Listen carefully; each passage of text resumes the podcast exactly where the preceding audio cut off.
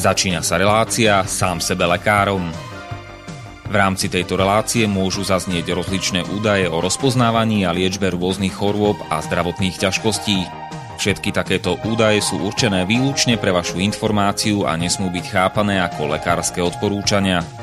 Ak máte akúkoľvek akútnu či chronickú chorobu alebo iné zdravotné ťažkosti, s ktorými si sami neviete dať rady, obráte sa prosím na kvalifikovaného a skúseného odborníka, ktorý bude môcť individuálne určiť, v čom tieto choroby a ťažkosti spočívajú a ako by ich bolo možné odstrániť či vyliečiť. Nič také však nemusí účinkovať na diaľku, teda bez toho, aby vás kompetentný odborník videl a osobne vypočul a vyšetril. Preto je dôležité osobné odborné poradenstvo, ktoré vám môže ušiť liečbu na mieru podľa vašich potrieb, životného štýlu, životného rozpoloženia a ďalších individuálnych daností. Nie je však v silách ani moderátora, ani hostí tejto relácie predvídať všetky okolnosti, ktoré by mohli konkrétne vo vašom prípade nastať a vyčerpávajúcim spôsobom ich v rámci relácie popísať. Zároveň moderátor a hostia tejto relácie nemajú nejakú kontrolu nad tým, či budú ich slová presne zapamätané, správne pochopené a bezchybne uplatnené. Zároveň vôbec netušia, kto všetko túto reláciu bude počúvať a teda nemajú nejakú možnosť individuálne podľa potreby zasiahnuť a diagnostiku či liečbu vhodne upraviť. Zároveň sa lekárska veda prudko vyvíja a každý týždeň sú zverejňované nové a nové vedecké štúdie, z ktorých niektoré prinášajú úplne zásadné nové poznatky, rozširujúce ľudské poznanie alebo vyvracajúce doteraz prevládajúce domienky. Zároveň je človek tvorom omylným a aj napriek všetkej poctivej, úprimnej a svedomitej snahe o plnosť, pravdivosť a bezchybnosť poskytovaných informácií sa môže pomýliť. Preto to všetko nie je mysliteľné, aby moderátor či hostia relácie sám sebe lekárom na slobodnom vysielači niesli akúkoľvek hmotnú či nehmotnú zodpovednosť za prípadné škody, ktoré si poslucháči môžu privodiť neúplným zapamätaním, nesprávnym výkladom či nevhodným uplatnením vo svojom živote tých údajov, čo v tejto relácii odznejú. Z toho však vôbec nevyplýva, že by sme si za svojimi slovami nestáli, ale len to, že keď nemáme právo osobným zásahom ovplyvniť diagnostiku či liečbu daného jednotlivca, logicky nesmie byť od nás požadovaná osobná zodpovednosť za to, čo nemôžeme nejako ovplyvniť. Počúvate Slobodný vysielač. Milé poslucháčky, vážení poslucháči, vítajte v relácii sám sebe lekárom číslo 270 na tému Korona naša každodenná 7. časť.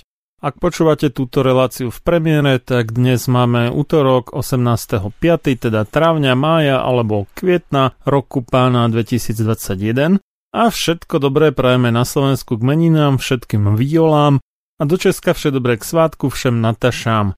Pôvodne mala byť táto relácia odvysielaná v premiére v nedelu 16.5.2021, teda pred dvomi dňami, o 20.30, avšak čo čert nechcel, tesne pred uložením a odoslaním tejto relácie do štúdia mi spadol program na úpravu zvukových nahrávok a hoci doposiaľ vždy sa mi po jeho páde obnovili všetky rozpracované nahrávky, tak práve tentokrát som žiaľ prvýkrát v živote o túto nahrávku a tým aj o 4 hodiny práce prišiel.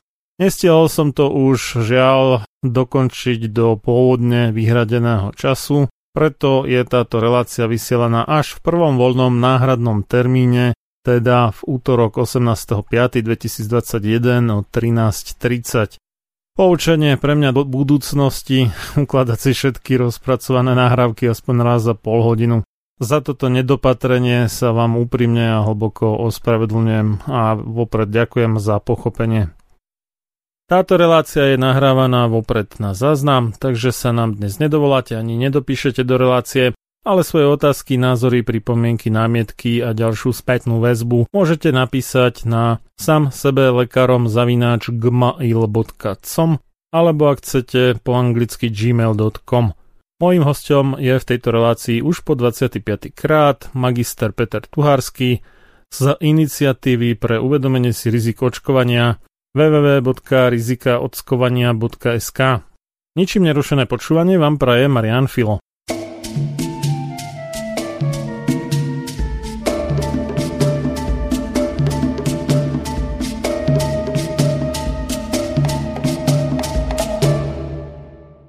Tak vítaj Peťa opäť na elektrónoch slobodného vysielača.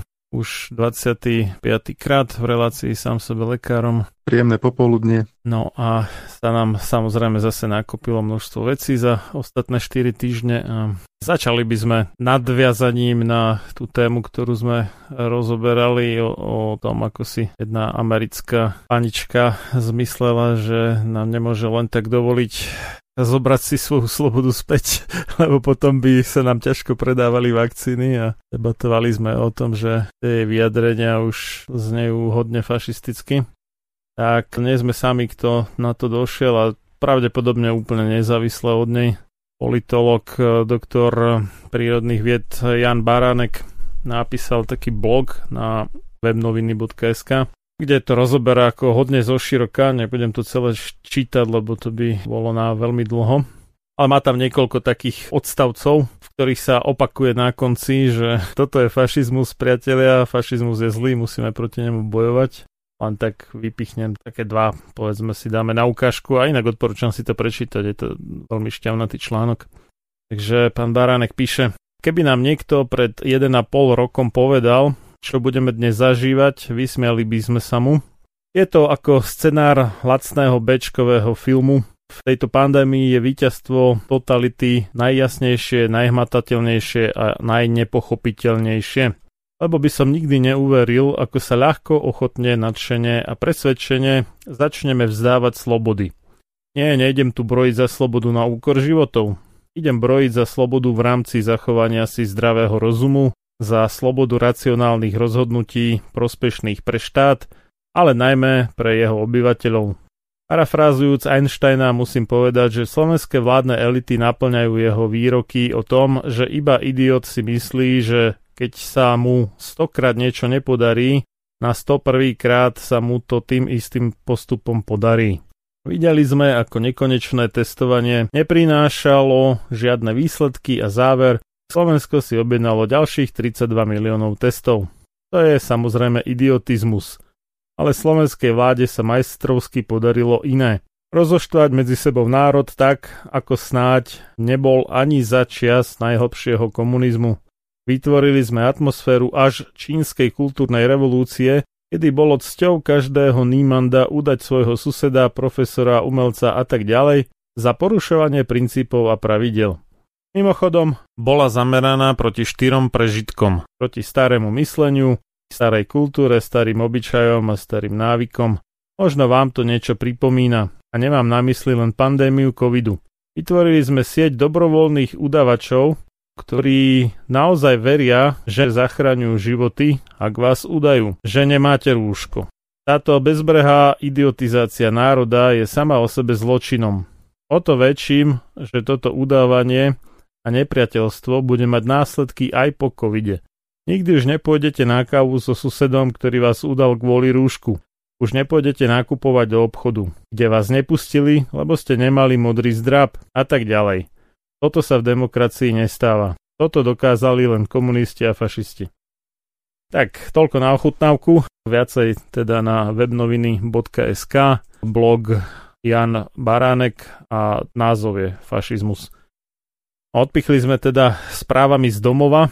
Ďalšia taká správa z domova, že vláda nám predložila núdzový stav. Trošku nám povolila reťaz, takže už môžeme byť beztrestne vonku až do 21. večer.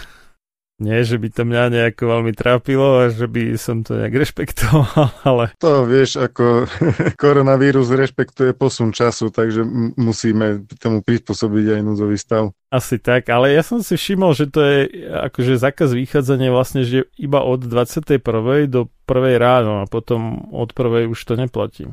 To sú vlastne iba 4 hodiny. Nerozumiem celkom, že o čo tam ide, ale hlavne nechápem, že keď som sám na tej ulici takto večer, že čo to je ako komu platné, že by som tam nebol. Alebo niekde v lesoparku, alebo kde by som sa vyskytol. To ty nevieš, ale odborníci vyhodnotili, že COVID útočí, takže musíš mať zakázané vychádzať. No, Môže byť, takže zrejme, ak som to dobre spočítal, tak do 28. 5. 2021, teda ešte nejaké dva týždne.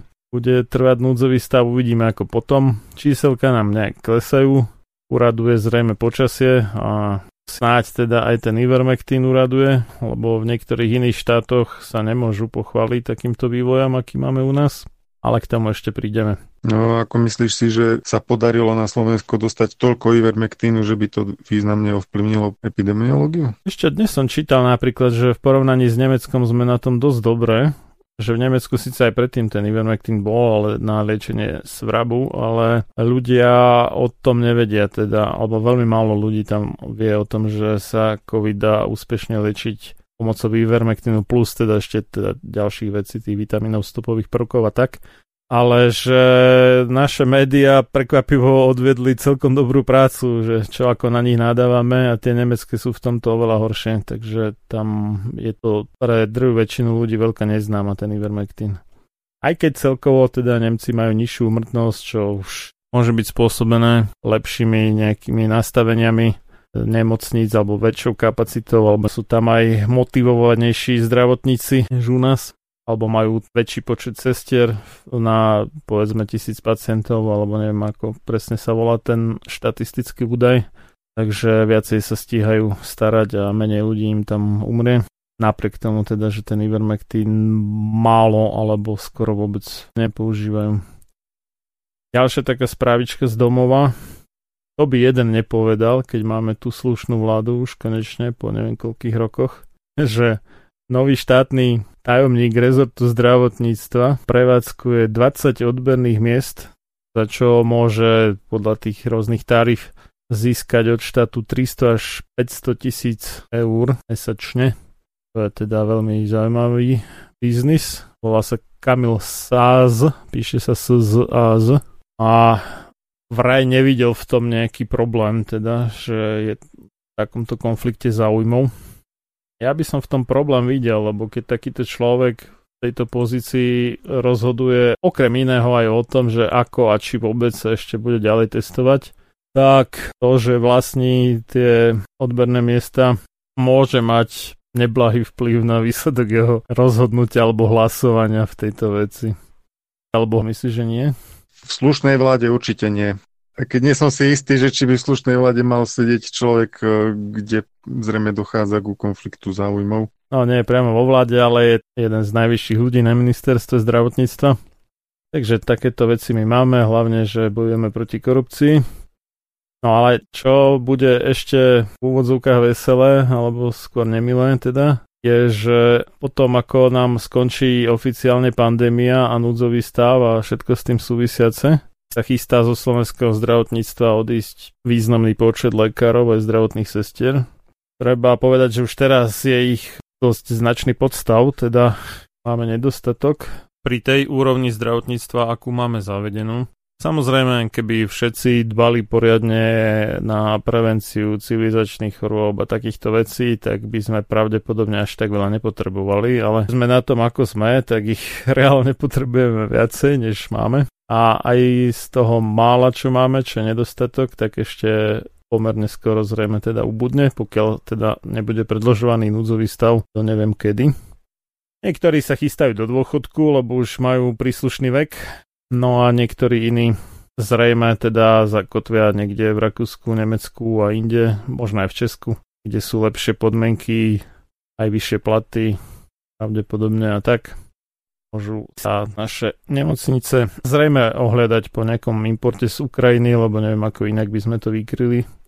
Alebo si zvykneme na to, že máme lekárov a sestier menej a začneme sa poriadne starať o svoje zdravie tiež možnosť a celkom dobrá. No ja som postrehol také obavy, že toto je vlastne posledná fáza privatizácie zdravotníctva, že vlastne keď odíde tento personál a tým pádom nebude možné zabezpečiť zdravotnú starostlivosť v takom rozsahu, v akom sme boli zvyknutí, tak že túto medzeru na trhu promptne obsadia súkromné kliniky, kde už ale nebude reč o bezplatnej zdravotnej starostlivosti že vlastne taký import amerického modelu vo východoeurópskom prevedení. Takže takéto obavy som zachytil a mňa teda zarazilo v prvom rade vyjadrenie ministra zdravotníctva Lengvarského, keď ho doktor Kolár konfrontoval s touto skutočnosťou o odchode zamestnancov zo zdravotníctva a spýtal sa ministra, že čo s tým mieni urobiť ako chce tú situáciu riešiť, tak minister mu odpovedal, že nejako a že riešiť sa bude len rekonštrukcia nemocníc.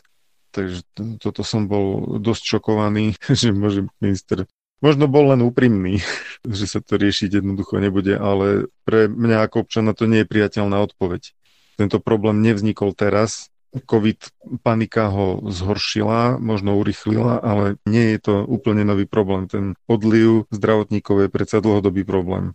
A tie systémové ťažkosti, ktoré ich trápia dlhodobo, tak e, tie tu nebola snaha 10 ročia riešiť napríklad ich postavenie v systéme zdravotnej starostlivosti, ich obťažné postavenia voči zdravotným poisťovniam, nadmiera všelijaké byrokracie, častokrát úplne zbytočnej a ďalšie problémy. Tie sú známe, tie sú dlhodobé a lekári ich už zrejme prestávajú tolerovať a po tomto kole vlastne vysokého nasadenia, ktoré za posledný povedzme pol rok vybojovali, tak už toho asi majú dosť. A možno, že niektorí by do toho dôchodku ešte nešli za normálnych okolností, ale už jednoducho nevládzu. Viem si to veľmi živo predstaviť. Možno urobia ako taký high-tech, že budú roboti robiť prácu zdravotných sestier aj lekárov. Ale to by som čakal tak od Japonska, Slovensko neviem, že či na toto máme.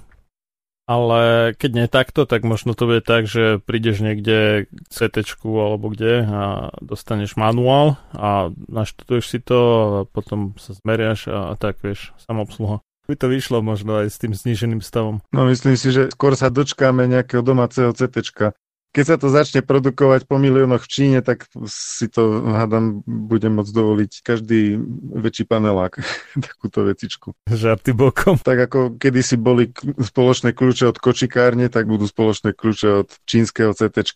Ľudia si budú stanovovať cez Google diagnózy a budú si už len nechávať predpisovať príslušné lieky. Vygooglia si diagnózu a zadajú si e-recept a hotovo. Ďalšia spravička. Peter Pellegrini sa nám vyfarbil že nechce Sputnik V. Podporuje šéfku štátneho ústavu pre kontrolu liečiv, teda Šuklu, a tiež e, brazilské úrady, ktoré tiež e, nepristúpili na Sputnik. Inak v tej Brazílii je to také zaujímavé, lebo Brazília sú v podstate také spojené štáty brazilské a niektoré z tých štátov vraj nakúpili ešte predtým, než ten brazilský úrad pre kontrolu liečiv vydal výsledné stanovisko, nakúpili ten Sputnik V, takže má nejaké zásoby a že vraj budú žalovať ten úrad a možno to vyhrajú a možno sa bude v Brazílii nakoniec tiež očkovať Sputnikom V. To sa ešte uvidí. A vyzerá, že Brazília a Slovensko sú jediné krajiny zatiaľ, ktoré nejak robia problémy Rusom, že si niečo kúpili a potom to nepoužívajú a robia drahoty. A v súvislosti s tým, a je to už tá staršia správa, ale je to také zaujímavé, že jak bola chvíľu reč o tom, že Maďarsko odkupí tých slovenských, no už nie celých, menej než 200 tisíc dávok sputnikové, keďže nejaké dávky dostali tie míšky a morčata tak Maďarsko vraj poslalo do šarišských Michalian kamióny na to, aby to odvliekli. No ale šéf Immunafarm im to nevydal, takže nič z toho nakoniec nebolo. Vraj tam čakali 5 dní, ale nedočkali sa chudáci. Vyzerá, že stále ten Sputnik V máme u nás. Nezaplatili sme zaň, to bol ten nakoniec sa ukázalo skutočný dôvod, prečo ho Rusi chceli späť, respektíve chceli, aby si ho Maďari vzali presnejšie povedané zaplatili po splatnosti a potom nový minister Lengvarský vyžiadal tú platbu späť a Rusi to vrátili. A priznám sa, že neviem, ako to stojí teraz teda, ale to maďarské laboratórium, do ktorého ešte dodatočne dali preskúmať Sputnik V, vydalo pozitívne stanovisko, že úspel vo všetkých testoch a ja by som ani nečakal nič iné keďže v Maďarsku sa ním očkuje už nejaký čas. Ťažko by ich ústav teraz vyhlásil, že tá vakcína je nevhodná. Neviem si predstaviť, ako by to politicky prešlo, keby aj nejaký problém s ňou bol, že dodatočne by sa to zistilo. Tiež si myslím, že z politických dôvodov by nemohli vyhlásiť, že nie. To asi dosť ťažko. Možno keby to niekto tam vyhlásil, tak by dopadol ako náš... Rýchlo prišiel o miesto. Ako náš bývalý generálny riaditeľ Národného centra zdravotníckých informácií. K tomu sa ešte dostaneme. Takže vyzerá, že z formálneho hľadiska by ako keby nič nebránilo tomu, aby Šukl povolil Sputnik V, ale nejak vedúca doktorka farmácie Zuzana Baťová sa k tomu nemá. No a rozbehla sa nám kvalitná propaganda. Nie, že by predtým nebola, ale prešli sme na vyššiu úroveň. Áno, tento raz to otvorenie platí štát. Či aj predtým otvorenie platil štát? Platili aj predtým, ale boli to oveľa menšie sumy. Ale začal by som iným. Naša kamarátka Ina Zuzana Krištúvková vyhlásila, že pri zvyšovaní miery zaočkovanosti u dospelých je potrebné zapracovať na vzdelávaní všeobecných lekárov pre dospelých. Mnohí lekári sú antivaxery. To by si nepovedal. Či? No, tak ale toto je dlhodobý problém, na ktorý predsa upozornila na konferencii Svetovej zdravotníckej organizácii v roku 2019 aj profesorka Larsonová, ktorá práve v našom zemepisnom priestore zistila prostredníctvom svojej odbornej štúdie, ktorú platili výrobcovia vakcín, že lekári na Slovensku a aj trošku v menšej miere v Českej republike sú podstatne rezervovanejší k veľkému optimizmu voči očkovaniu Takže ona to sama predsa nazvala, že to je veľký problém a že nesmú dopustiť, aby týchto lekárov stratili. Neviem teraz pamäti, ale myslím, že tam bola reč asi až o vyše 20% lekárov, ktorí nemali úplne krajine pozitívny vzťah k očkovaniu, ale skôr nejaký opatrnejší. Toto možno vyplýva z toho, že u nás a v Česku to je tiež také nejaké podobné, sa len približne 5%, 4, čosi percenta lekárov dáva každý rok očkovať proti chrípke. V iných krajinách sú to oveľa vyššie percentá, aj viac než polovica, v USA napríklad. Takže toto sa asi javí ako niečo neúnosné, alebo jak to nazvať. No, každopádne teda e, profesorka Zuzana Krištúvková tvrdí, že mnohí lekári sú antivaxery, teda odmietači očkovania, pretože tomu nerozumejú, nemajú dostatok informácií, poukázala Krištúvková. Študenti všeobecného lekárstva a účastníci rezidenčného programu musia preto po novom absolvovať dvojdňový intenzívny kurz o očkovaní. Keď to tak zoberie, že koľko si čistého času venoval takému produktívnemu štúdiu, čo sa týka vakcín, očkovania, výroby, nežedúci účinkov a tak ďalej. Akože skús len tak ako z brucha nejaké číslo dať. Že naozaj čistého času, hej? Hej, čistého času, no.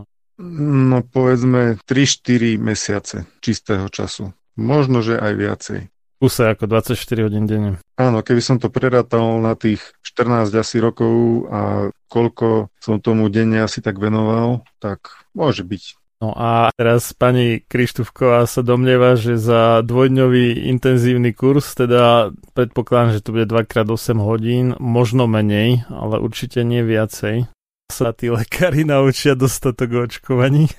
Inak ja súhlasím s ňou v tom, že veľká väčšina lekárov jednak nerozumie a jednak nemá dostatok informácií o očkovaní. v tomto sa konkrétne zhodneme. Už menej sa zhodneme v tom, že by boli vyslovene, že antivaxery. Zopár áno, ale dosť málo. Ale akože by dva dny mali stačiť na to, aby teraz to bude znieť asi moc píšne, ale nedá sa svietiť, aby nás dobehli v informovanosti o očkovaní, tak o tom teda veľmi silno pochybujem. Vieš, e, dva dní by pravdepodobne vysoko prekročili dĺžku času, ktorú sa očkovaním zaoberajú na lekárskej fakulte. Takže dalo by sa to považovať z hľadiska času za pozitívny vklad do informovanosti. Akurát mám pochybnosť o objektivite tých informácií, ktoré by na týchto školeniach e, podľa predstav pani Krištúvkovej získali. Ono to bude asi podobné ako na všetkých tých kongresoch, vakcinačných dňoch a takýchto veciach. Že kým prejdeš popri všetkých billboardoch e, farmaceutických firiem do prednáškovej sály, tak e, pomaly strácaš predstav o tom, že aká to bude vlastne prednáška. Toto by sme si inak mohli pripomenúť, že keď sme sa naposledy dobíjali na vakcinačný deň, že si chceme vypočuť niečo nové, a dovzdelať sa, aby nám nemohli vyčítať okrem iného aj pani profesorka Krištúvková, že sme nevzdelaní, tak sme sa chceli u nich dovzdelať. Tak eh, nám to odmietli z toho dôvodu, že pred vstupom do sály by sme teda museli prejsť okolo nejakých reklamných stolčekov výrobcov vakcín, pričom je to reklama na lieky alebo liečiva na predpis A táto reklama je určená vyslovene iba tým lekárskym profesionálom, čo my nie sme. A preto tam nemôžeme ísť. No, ja som chcel teda, že by sme nejakým bočným vchodom vstúpili, lebo tá miestnosť má aj bočný vchod, že by sme nemuseli ísť okolo tých reklamných stolčekov ale neboli sme úspešní. Ani sa nedá povedať, že by sme javili nejaký obzvlášť záujem o tie reklamné stolčeky a plagátiky. Určite by sme im nevenovali e, nejakú rozsiahlu pozornosť, že by nás mohli nebodaj no, presne. neprimeraným spôsobom informovať. A ovplyvniť neblaho. Áno, nebodaj ovplyvniť. No a vieme dobre, že na žiadnom takomto podujatí nie je jedno negatívne slovo na očkovanie.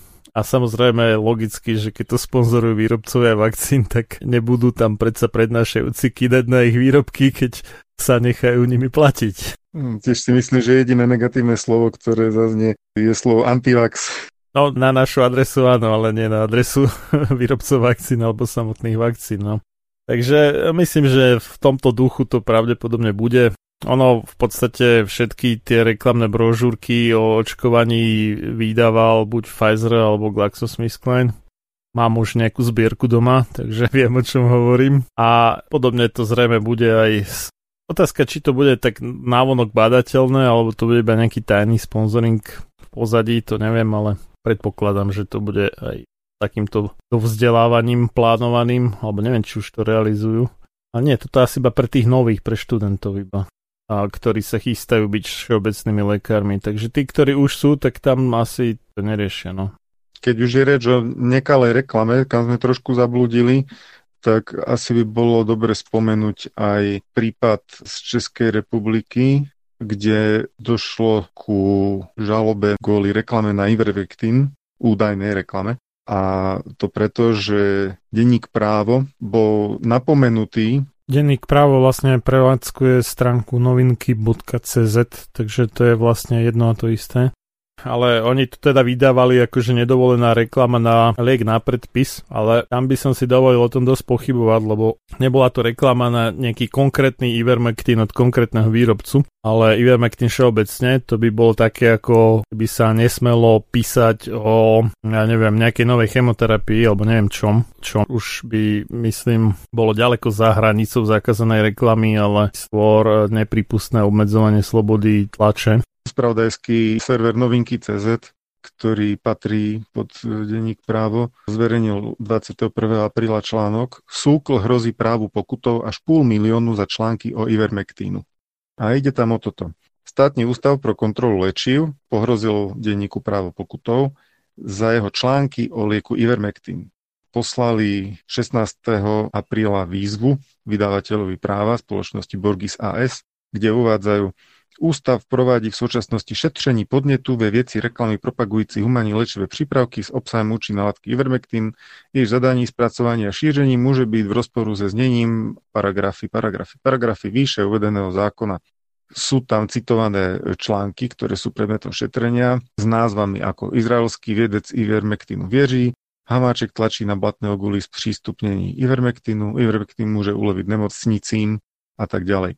No a Suklu vadia tvrdenia o účinnosti a bezpečnosti Ivermectinu v týchto článkoch a preto vyzývajú vydavateľa, aby oznámil Suklu údaje o zadávateľovi, spracovateľovi a šíriteľovi vyššie uvedenej reklamy. Konec citátu.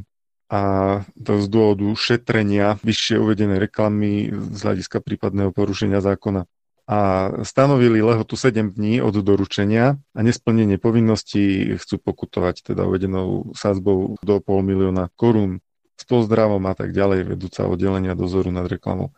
A šéf-redaktor práva odpovedal, že žiadne články o Ivermectínu nikdy neboli súčasťou akejkoľvek platenej alebo neplatenej reklamy. Neexistuje teda žiadny zadávateľ, spracovateľ ani šíriteľ. Inými slovami išlo o bežné články v médiách, kde sa vyjadrovali odborníci ku liečbe Ivermectinom a niektorí boli aj samozrejme pozitívne ladení voči Ivermectinu. Šéf-redaktor ďalej píše, udivuje mne, z jakou neuvěřiteľnou lehkostí Súkl označuje bežné spravodajské články za nezákonnou reklamu, aniž by dal protistranne šanci se brániť. Už sám výčet článku, ktoré Suklo označuje za šíření nezákonnej reklamy, ukazuje, jak trapným spôsobom sa snaží státny úřad zastrašovať noviny jen proto, že píši o léku, ktorý môže podľa jejich názoru v dobe pandémie pomoci nemocným lidem, o ktorém i sám Sukl tvrdí, že je bezpečný. Rád bych věděl, kde vzal ten, kdo právo nahlásil a pak i Sukl, který na udání bystře reagoval, dojem, že je možné vytřískať nejaký inzertný príjem z neregistrovaného, laciného, voľne neprodejného generického léku, ktorý u nás mohol podávať pouze lékaři v nemocnicích, navíc vyráběného za babku desítkami firm hlavne v Indii. Právo nikdy žiadny takový príjem z článku o Ivermectinu nemělo a nikdy mít nebude. Pokračuje ďalej stanovisko šéf-redaktora, nebudem ho čítať celé, ale každopádne považuje túto iniciatívu Suklu za zastrašovanie kvôli tomu, že si trúfli zverejniť pozitívne články o Ivermectine. Takže aj takúto podobu môže mať boj proti nezákonnej reklame v úvodzovkách poda, ktorí sa stiažujú na to, že nezákonnou reklamou v skutočnosti je nábadanie na očkovanie vakcínami, ktoré ani neboli vlastne registrované, ale boli iba dočasne pripustené na núdzové použitie počas údajnej koronapandémie. Jednak sú to lieky na predpis alebo liečiva na predpis a z toho dôvodu by nemali vôbec byť na nich robené akékoľvek reklamy ale ešte navyše sú aj neschválené, ešte nemajú platnú registráciu, iba majú nejakú dočasnú výnimku. Aj to iba pokým trvá nejaký núdzový stav. Aj keď treba povedať, že Pfizer sa už v Amerike snaží o štandardnú registráciu, ale ešte tam nie sme. No áno, ale nemajú ešte. Robiť reklamu na takéto niečo je ďaleko za čerov a ešte úplne za čerov je, keď tú reklamu robí prezidentka ktorá má zakázané z titulu svojej funkcie robiť akúkoľvek reklamu komukoľvek alebo čomukoľvek. Lenže zdá sa, že prokurátor nejak nechce riešiť prezidentku za toto, aj keď evidentne porušila zákon. A čo už. Hlavne, že vakcína je sloboda.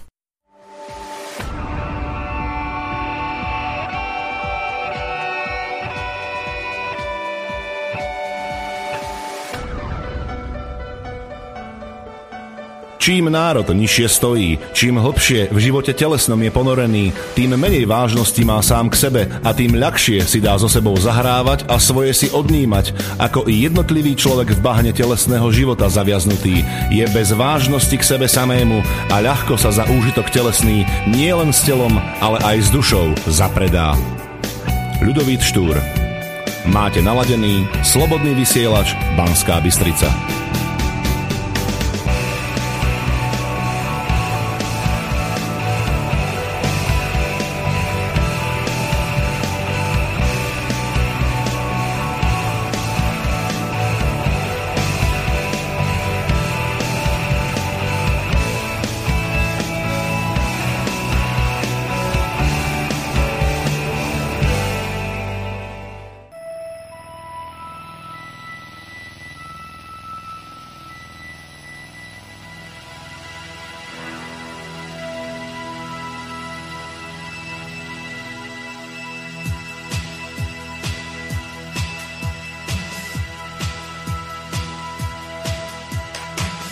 Zajdu do obchodu probalenou vodu a pár rohlíku.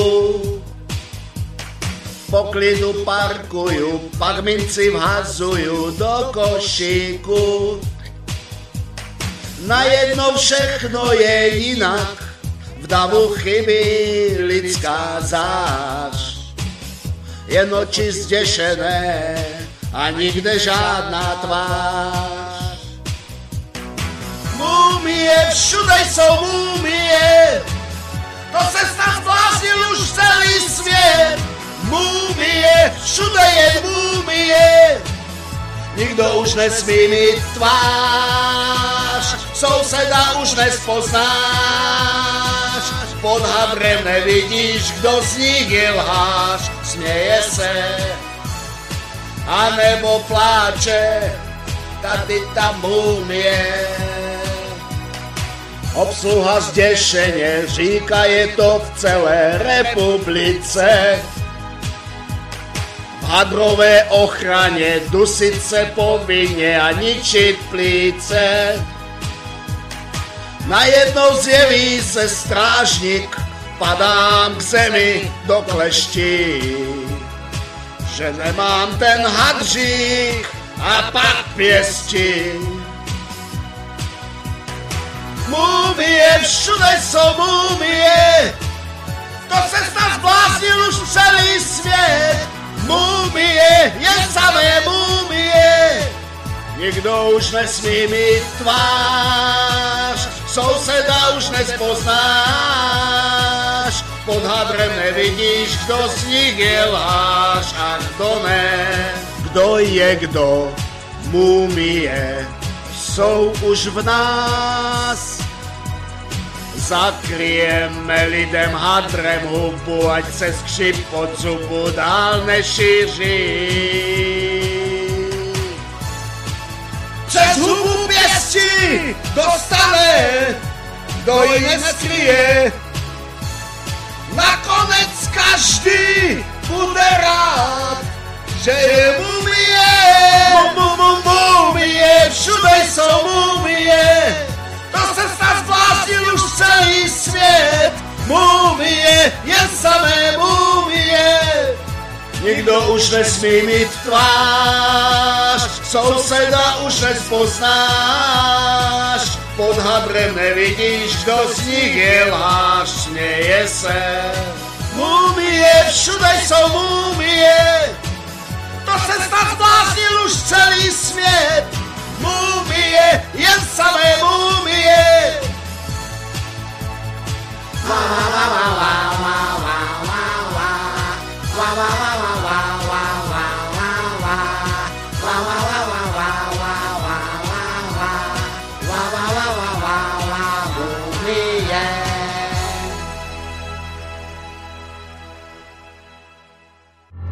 Túto reláciu počúvate vďaka vašim dobrovoľným príspevkom.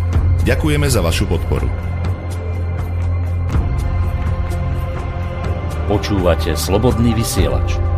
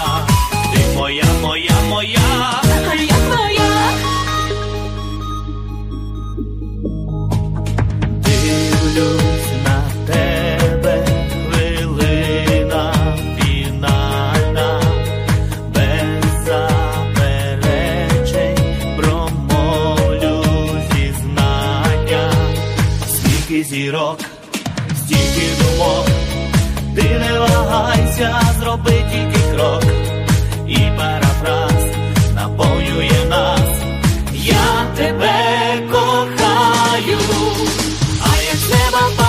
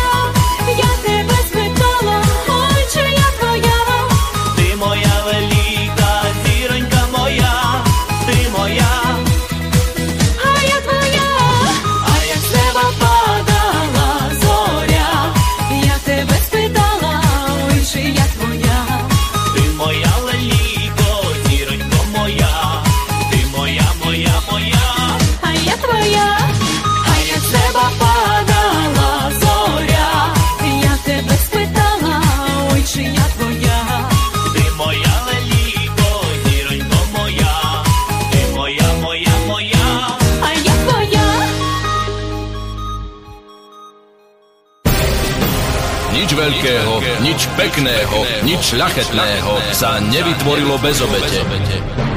Len slaboch sa k obetiam naučiť nemôže, ale duša vznešená horí po nich, lebo práve v obetiach svoju silu, svoje panstvo duch ukazuje. Ľudový Štúr Počúvate Slobodný vysielač.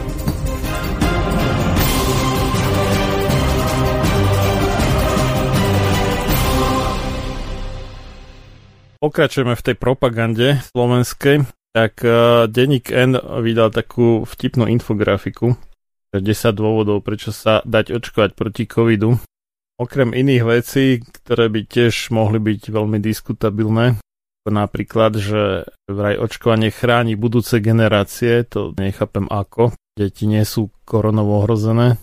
A už vôbec nie tie, ktoré sa ešte len majú narodiť. No ale nech teda. Tak uh, posledný bod je ako úplná bomba, že vraj vakcíny brania šíreniu dezinformácií. Mňa napadol jediný spôsob, ako môžu vakcíny braniť šíreniu dezinformácií a to je taký, že keď tá vakcína toho človeka zabije, tak tým pádom mŕtvy už nešíri dezinformácie. Ale neviem, ako inak by ešte vakcíny mohli braniť šíreniu dezinformácií. Napadáte niečo? No nejaký priamy spôsob asi nie. Oni možno podsúvajú taký ten nejaký vzletný, nepriamy, že keď budú tie vakcíny úžasne fungovať a všetci to uvidia na vlastné oči, tak e, potom už správy o ich nežiaducich účinkoch asi nebudú tak ľahko príjmané ale to je vyložená špekulácia, založená na špekulácii. A mne to skôr príde, že čím viac sa očkuje, tak tým horšie renome majú nielen teda AstraZeneca, ale aj všetky ostatné vakcíny. K tomu sa ešte dostanem, lebo išli zaujímavé čísla na povrch. Áno, a nasvedčuje tomu aj potreba štátu investovať e, toľké peniaze do reklamy keby mali vakcíny skutočne taký dobrý chýr a ľudia by boli takí nadšení z očkovania, tak by žiadna reklama nebola ani potrebná, a dokonca by bola kontraproduktívna, lebo očkovacie centra by nestíhali obslúžiť záujem, čo ako vieme nie je pravda. Je, že zaujímavý deviatý bod, že očkovanie obmedzuje nárast odolnosti voči liekom. Ja som si nevšimol teda, že by koronavírusy boli odolné voči nejakým liekom alebo získavali odolnosť tým, že nejaká nová mutácia už je zrazu odolná voči chlorochínu alebo remdesiviru trebars a staré verzie neboli odolné, nič také som si nevšimol, tak neviem, kde toto nabrali. Tak takéto hoaxy teda šíri denní gen ale máme aj iné hoaxy z dielne ministerstva zdravotníctva. Takýto napríklad, že hashtag, alebo teda tá mriežka, zaočkuj babku po novom. Ľudia, ktorí budú sprevádzať na očkovanie seniora nad 70 rokov, budú môcť byť zaočkovaní spolu s ním to mi príde ako, že už asi veľmi slabý záujem, alebo teda nesplnili sa kvóty na očkovanie ľudí nad 70 rokov, tak už lákajú teda, aby nejakým spôsobom tí mladší, ktorí sú očkovania chtiví, znasilnili tých svojich či už rodičov alebo starých rodičov. Prípadne nejakú babku odvedla susedu alebo neviem koho, aby išla sa dať očkovať, aby sa oni mohli dať očkovať, lebo už sa nevedia dočkať vakcíny. Dokonca vyšli na takých tých inzertných portáloch, ako je bazoš.sk, inzeráty, že niekto ponúka 50 alebo 120 dokonca eur. Už maximum bolo nejaký 250 sa mi zdá. Za to, že odvezie toho seniora nad 70 rokov na očkovanie aj ho dovezie naspäť a všetko proste, len aby sa on mohol dať zaočkovať spolu s ním, lebo nespadal do tej kategórie, ktorá už má očkovanie povolené. Medzi tým ale teda minister zdravotníctva to uvoľnil už úplne, takže toto by malo teda padnúť, si myslím. To znamená, že do tej tzv. čakárne, alebo e-čakárne, alebo jak to mám nazvať, sa už môžu prihlásiť všetci od 16 rokov vyššie. I 16 a 17 roční iba na Pfizer, lebo ostatné vakcíny ešte nemajú testy dokončené na mladších ročníkov. Pfizer od začiatku testoval od 16 rokov vyššie, No a tí asi 18-roční, až neviem koľko, tak tam ma hrozí jedine AstraZeneca v túto chvíľu, zdá sa. Toto je pre mňa už jedna z tých vecí, ktoré jednoducho mi nejdu do hlavy. A síce dôvod očkovania 16-17 ročných detí. Podľa štúdie, ktorú som čítal naposledy, riziko, že hospitalizovaný mladiství zomrie na COVID je asi 1,7 promile. A to už sa počíta z hospitalizovaných. Čiže šanca, že mladý zdravý človek zomrie na COVID je veľmi, veľmi nízka. A ja by som sa vôbec nedivil, keby riziko nejakého vážneho nežiaduceho účinku po vakcíne bolo vyššie než e, riziko samotného ochorenia v tejto vekovej kategórii. Samozrejme, že nájdú sa výnimky, aj medzi 16-17 ročnými ľuďmi sa nájdú takí, ktorí majú nejaký vážny rizikový faktor, možno, že nejaké vrodené problémy, možno veľmi veľkú nadváhu alebo nejakú dlhodobú liečbu kortikoidnými hormónmi alebo čokoľvek. Určite sa nájdu a pre nich je COVID samozrejme rizikovejší, tak dobre, môžu sa zaočkovať ale mladí, zdraví, 16-17 roční ľudia, ja tam skutočne neviem nájsť nejaký rozumný dôvod, ak majú normálnu životosprávu a majú dostatok vitamínov, aby sa očkovali. Neviem nájsť dôvod, ktorý by ma presvedčil o tomto, že je to vôbec v ich prospech No, jedine v nejakom finálnom štádiu rakoviny možno. Potom sa to vykáže falošne na COVID a nie na rakovinu. Určite sú stavy, keď aj, ako som už povedal, aj tí mladí ľudia môžu zomrieť na COVID, ale je to 1,7 promile z tých, čo sú hospitalizovaní. A koľko mladých je s covidom na tom tak zle, že musia byť hospitalizovaní. To je tiež len nejaký malý zlomok. Väčšina z nich prekonáva covid úplne bez príznakov alebo s nešpecifickými miernymi príznakmi. No, minister Lengvarský nám vymýšľa celkom zaujímavé veci. Napríklad to, že sa zastaví plošné testovanie a namiesto toho sa budú testovať odpadové vody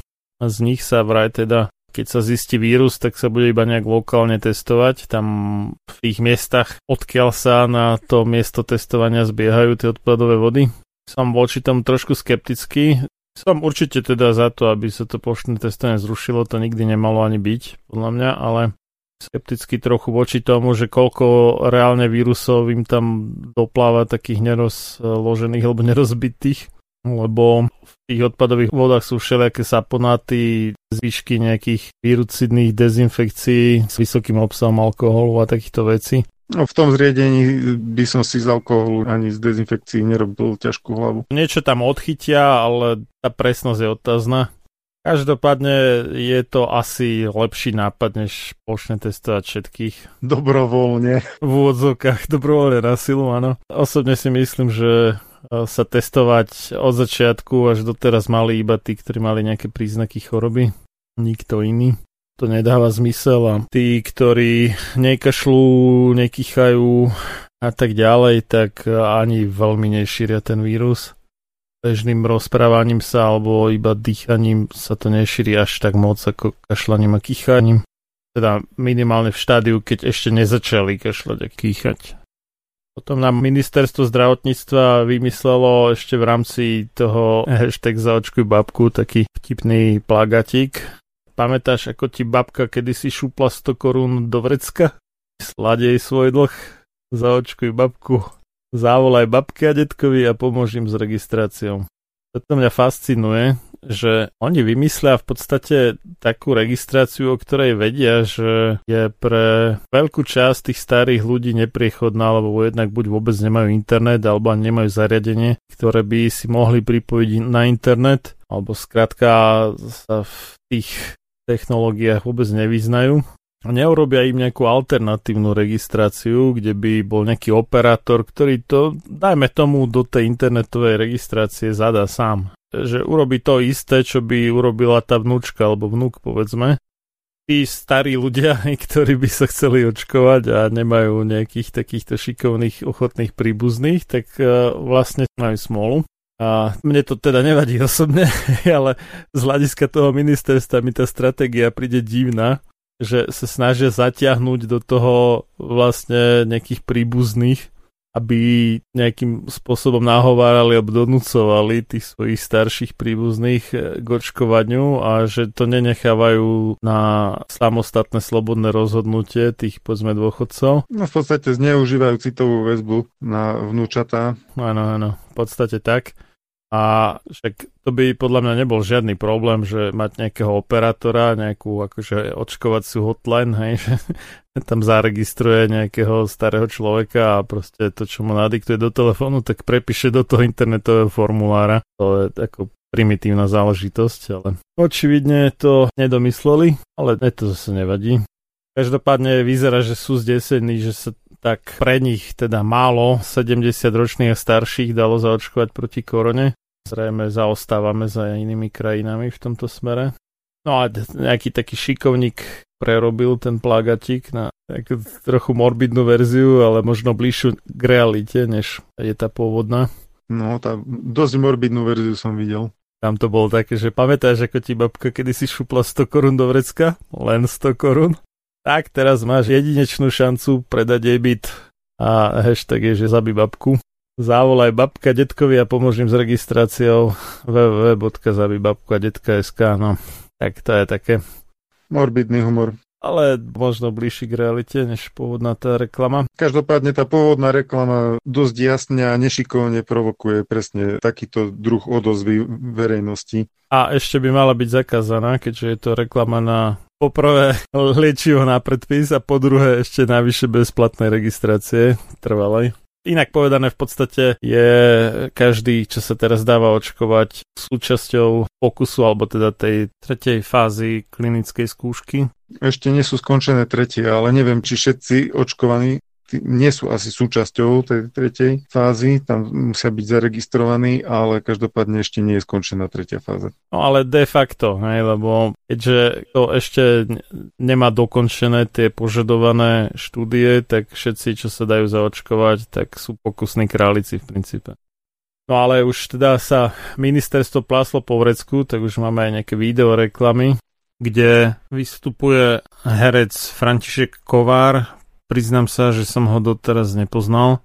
Potom je tam nám známy virológ Boris Klempa a dajú tam také hlášky typu však sa neondejte a dajte sa zaočkovať. Toto už naozaj že preraža dno, že kam až dokáže táto propaganda zájsť. Vakcína je víťazstvo. Keď mi doma kvapká vodovod a neviem si ho opraviť, zavolám si inštalatéra, čiže odborníka – O tomto víruse už za ten rok niečo viem. Je to síce neviditeľný, ale mimoriadne nebezpečný nepriateľ. Čím skôr sa všetci dáme zaočkovať, o to viac životov zachránime. Apelujem najmä na nás starších. Dôverujte odborníkom. Očkovanie je správne riešenie. Pridajte sa k viac ako jednému miliónu zaočkovaných. Však sa neondíte. To nás zachráni. Veronika Remišová vyčíslila náklady na túto reklamnú kampaň na 2,2 milióna eur. A myslím, že s týmito peniazmi by sa dalo veľa dobrých vecí urobiť a nie vyhadzovať to na vysielací čas televízie Narkoza, alebo teda Markiza, ak chcete e, ktorá zhodne veľkú časť tohto, konkrétne teda 900 tisíc eur a potom sú tam nejaké rádia, RTVS a ešte nejaké ďalšie médiá. Takže špajza je prázdna, ale očividne máme dosť peňazí na takéto zbytočné reklamy, ktoré navyše by mali byť zakázané. Súčasťou propagandy podľa mňa je aj správa, kde sa veľmi divoko narába so štatistikou.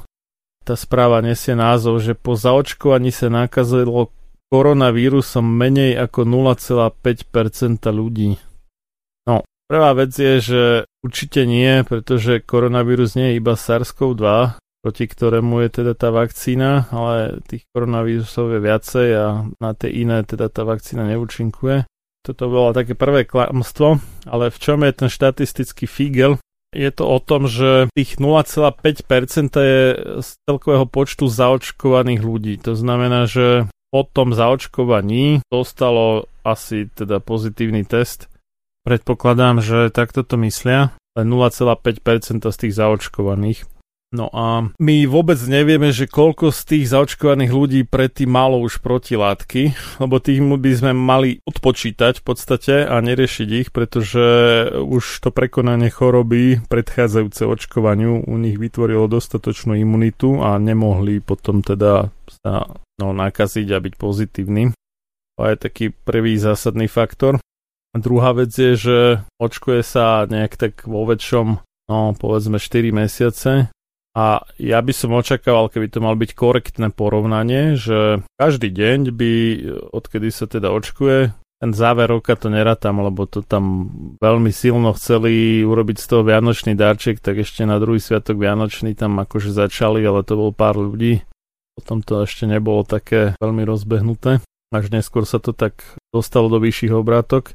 Ale povedzme, že za každý deň, odkedy sa takto očkuje, tak by bol uvedený počet, že koľko obyvateľov Slovenska bolo zaočkovaných, koľko ešte nie, prípadne ešte rozdelené, že jednou dávkou, dvomi dávkami, alebo ešte teda dvomi dávkami a ubehli už tie dva týždne od tej druhej dávky.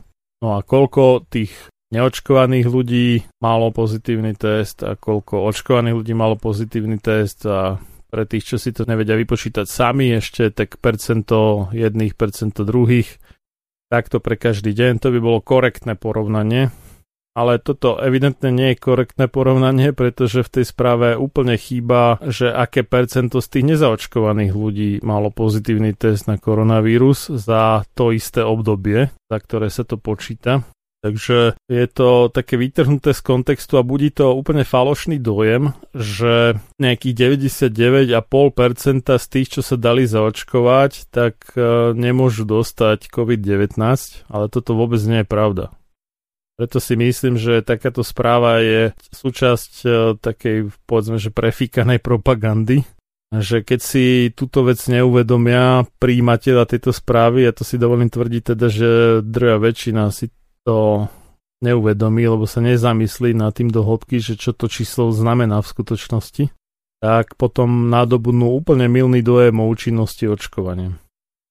Posledná teda správa z domova, pozrieme sa potom do sveta tak doktor práv Peter Weiss ma vyzval na verejnú debatu, lebo on tvrdí teda, že vírus SARS-CoV-2 nebol izolovaný a tieto veci sme to rozoberali naposledy. Ja tvrdím, že bol izolovaný a veľakrát. Takže zatiaľ sme si teda vymenili pár e-mailov, jeden mám ešte rozpísaný. Ani vlastne nie priamo s ním, ale s nejakým iným človekom z jeho týmu. Takzvanej jak to nazvali, to neviem, či odbornej komisie, či občianskej komisie, jedno z tých dvoch. Myslím, že odborná komisia. Aha, jedno aj druhé. Občianská odborná komisia. Ale stránka je, že odborná komisia.sk. Ja si inak cením ako prácu na právnom poli tejto právnickej kancelárie, alebo teda advokátskej kancelárie Vice a partnery. Spolupracujú aj tak medzinárodne. Taká správa spolu s nejakými ďalšími, prevažne teda v zahraničí, tisíc právnikmi približne a 10 tisíc expertami žalovali CDC, teda ten americký úrad verejného zdravotníctva, aj Svetovú zdravotníckú organizáciu, VHO, aj to Svetové ekonomické fórum a tak ďalej ohľadne tých podvodov okolo PCR testov. Tam to je úplne v pohode, tam s tým súhlasím, že pcr boli zrejme na schvál nastavené tak, aby dávali väčšinu falošne pozitívnych výsledkov. Už sme to rozoberali niekedy, neviem, či v januári, či februári, keď e, Svetová zdravotnícká organizácia zmenila ten spôsob, akým sa majú vypracovávať alebo teda vyhodnocovať PCR testy. A zmenila to tým spôsobom, že musel nutne pokiaľ to rešpektovali teda tie laboratória, musel nutne poklesnúť počet falošne pozitívnych No ale toto sa vedelo už dlhé mesiace predtým a nič sa s tým nerobilo. Inak povedané, nafúkovali sa čísla tzv. prípadov, teda pozitívnych testov, z ktorých ale veľká väčšina bola falošne pozitívnych a tým pádom sa aj robila prepálená zbytočná panika a aj prehnané opatrenia, ktoré mali dosť neblahé dopady na ekonomiku a obecne na životy ľudí, takže okolo toho je teda žaloba, plus teda žalujú aj kvôli v podstate porušeniu všetkých desiatich bodov Norimberského kódexu, to je presne to, čo som už ja a nielen ja roky predtým napadal, že to desatoro, teda ten Norimberský kódex pre vedenie pokusov lekárskych na ľuďoch nebolo dodržiané ani v jednom bode vlastne u týchto experimentálnych vakcín v skutočnosti, ale ani u iných vakcín, lebo z dôvodu, akým sú nedostatočne testované, tak v podstate všetky dnes schválené vakcíny sú taktiež de facto experimentálne. Takže za toto patrí doktoru Vajsovi a kolegom pochvala. Každopádne ja ale zase nemôžem súhlasiť s tým, že vírusy neboli izolované, len preto, že sa niekomu nepáči, že pri izolácii sa používa pomnoženie vírusu na bunkovej kultúre. Tak uvidíme, no možno snad niekedy dojde na tú reálnu debatu, zatiaľ teda máme iba nejaký e-mailový ping-pong.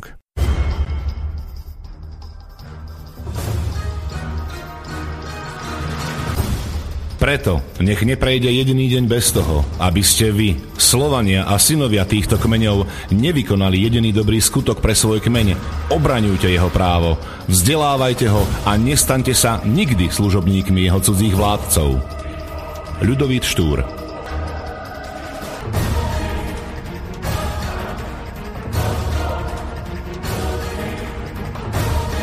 Počúvate Slobodný vysielač.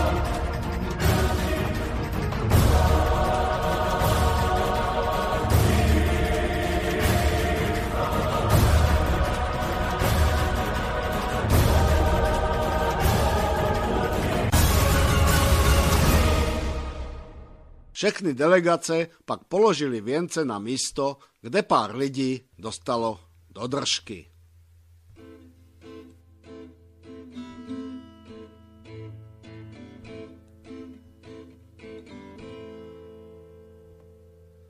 Hoří jen svíčky, zvůní jídáše, mozky do myšky, pak kytky do koše.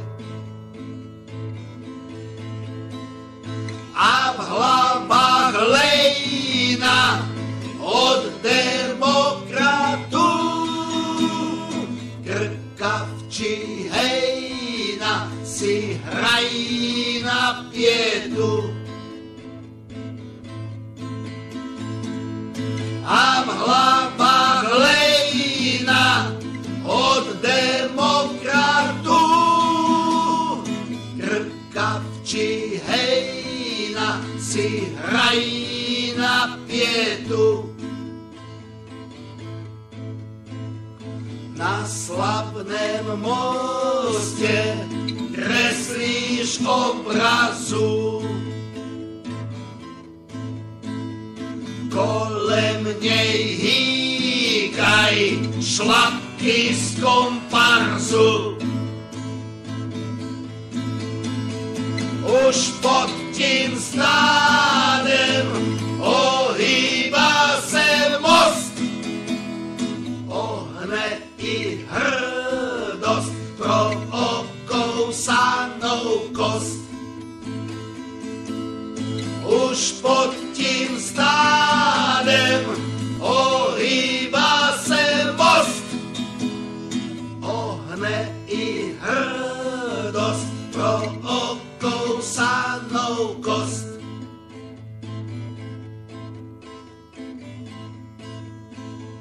Černé na bílem z jedné tiskárny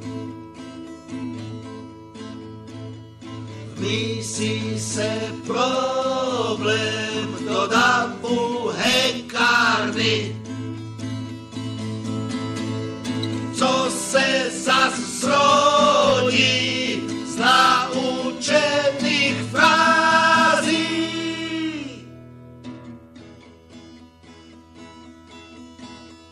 Mozek poškodí a pravdu k zemi srazí. Co se zas zrodí z naučených frází? Mozek poškodí a pravdu k zemi srazí.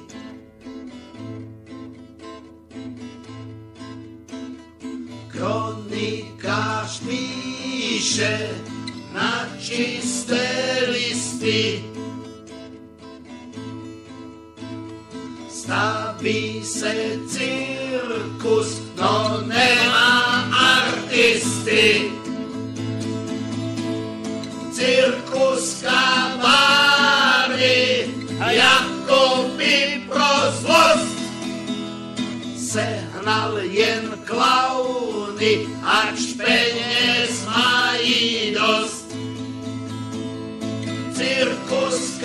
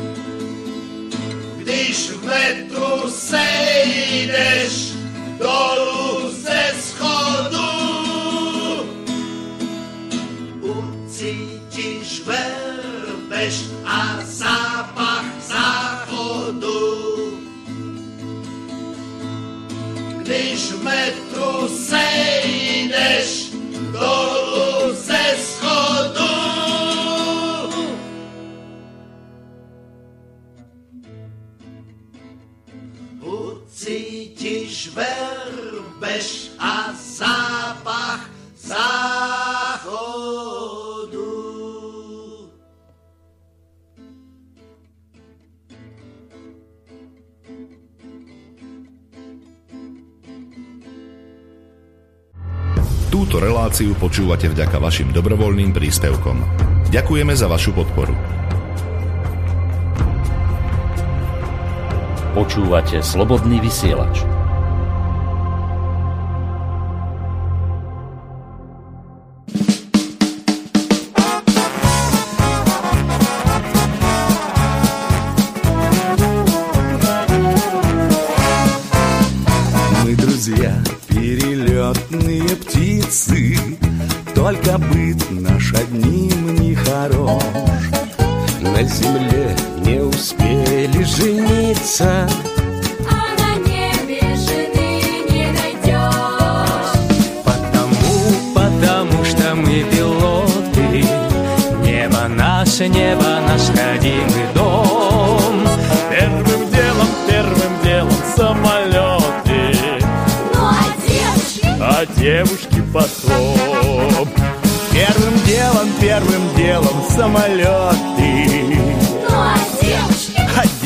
gelmiş gibi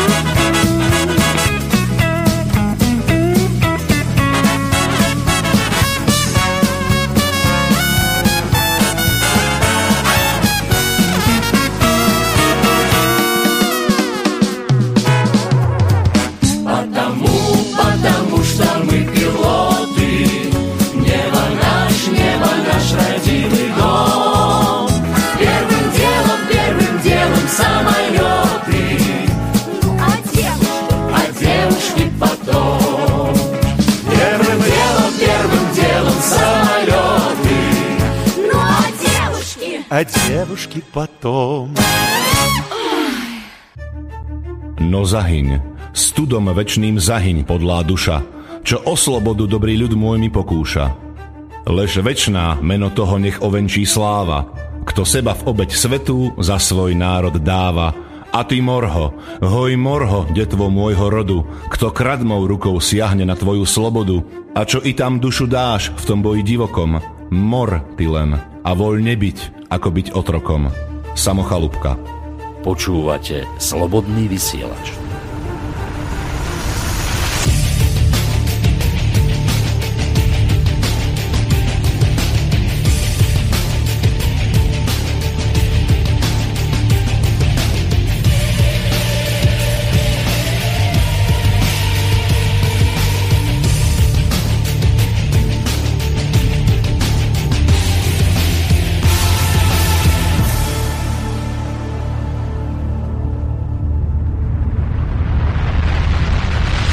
Objavila sa správa pred týždňom. Očkovanie je už možné aj po 14 dňoch od prekonania covidu. Ľudia sa môžu očkovať už po 7 alebo 14 dňoch od prekonania ochorenia COVID-19 na sociálnej sieti, to vedlo ministerstvo zdravotníctva SR. Doteraz e, sa mohli prihlásiť až po 90 dňoch od prekonania ochorenia. To zdôvodnenie je veľmi zvláštne. Citujem, dnes sa dostupnosť vakcín výrazne zlepšuje, poznámku dám asi takú, že to znamená, že teraz už e, môžeme očkovať týchto ľudí bez toho, aby sme hrozili očkovanie iných. A teraz pokračujem v citácii. A z hľadiska bezpečnosti je možné sa očkovať už po 14 dňoch od prekonania covidu so symptomatickým priebehom, ak ste posledných 7 dní boli bez príznakov a už po 7 dňoch od prekonania covidu s asymptomatickým priebehom, vysvetlil rezort zdravotníctva. Ministerstvo zároveň doplnilo, že na základe dostupných klinických štúdí neexistujú dôkazy o bezpečnostných obavách z očkovania osob, ktoré prekonali ochorenie alebo majú prítomné protilátky.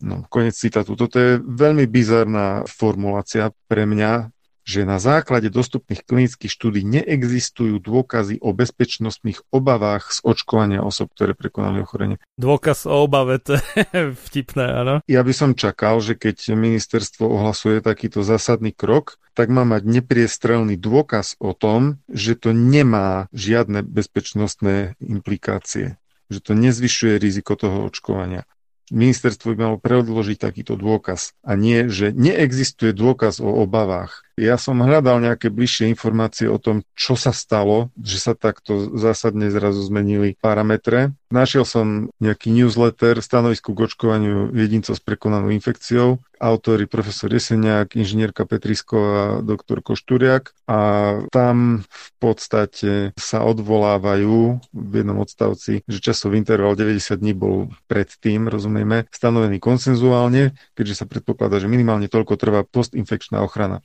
Aj v kontexte možnej obmedzenia dostupnosti dostatočného množstva dávok vakcíny proti COVID-19 by v úvode mali byť očkovaní prednostne rizikoví jedinci.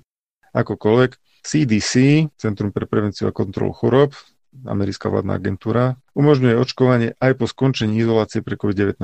Česká vakcinologická spoločnosť odporúča odklad 7 dní po ukončení izolácie u asymptomatických a 14 dní u symptomatických pacientov. Nevidím tu žiadnu odvolávku na nejakú bezpečnostnú štúdiu, ktorá by toto nejako potvrdila. Overil som si v príbalovom letáku vakcíny firmy Pfizer, Comirnaty, že klinická štúdia, ktorá prebehla, respektíve prebieha na 18 tisíc očkovaných a 18 tisíc placebo skupine, v tejto štúdie sa zúčastnili len ľudia, ktorí nemali dôkaz o tom, že by boli už predtým prekonali COVID-19. To znamená, že v klinickej štúdii sa podľa toho, ako tomu ja rozumiem, vôbec nehodnotila takáto situácia, že by vakcínu dostával človek, ktorý prekonal ochorenie.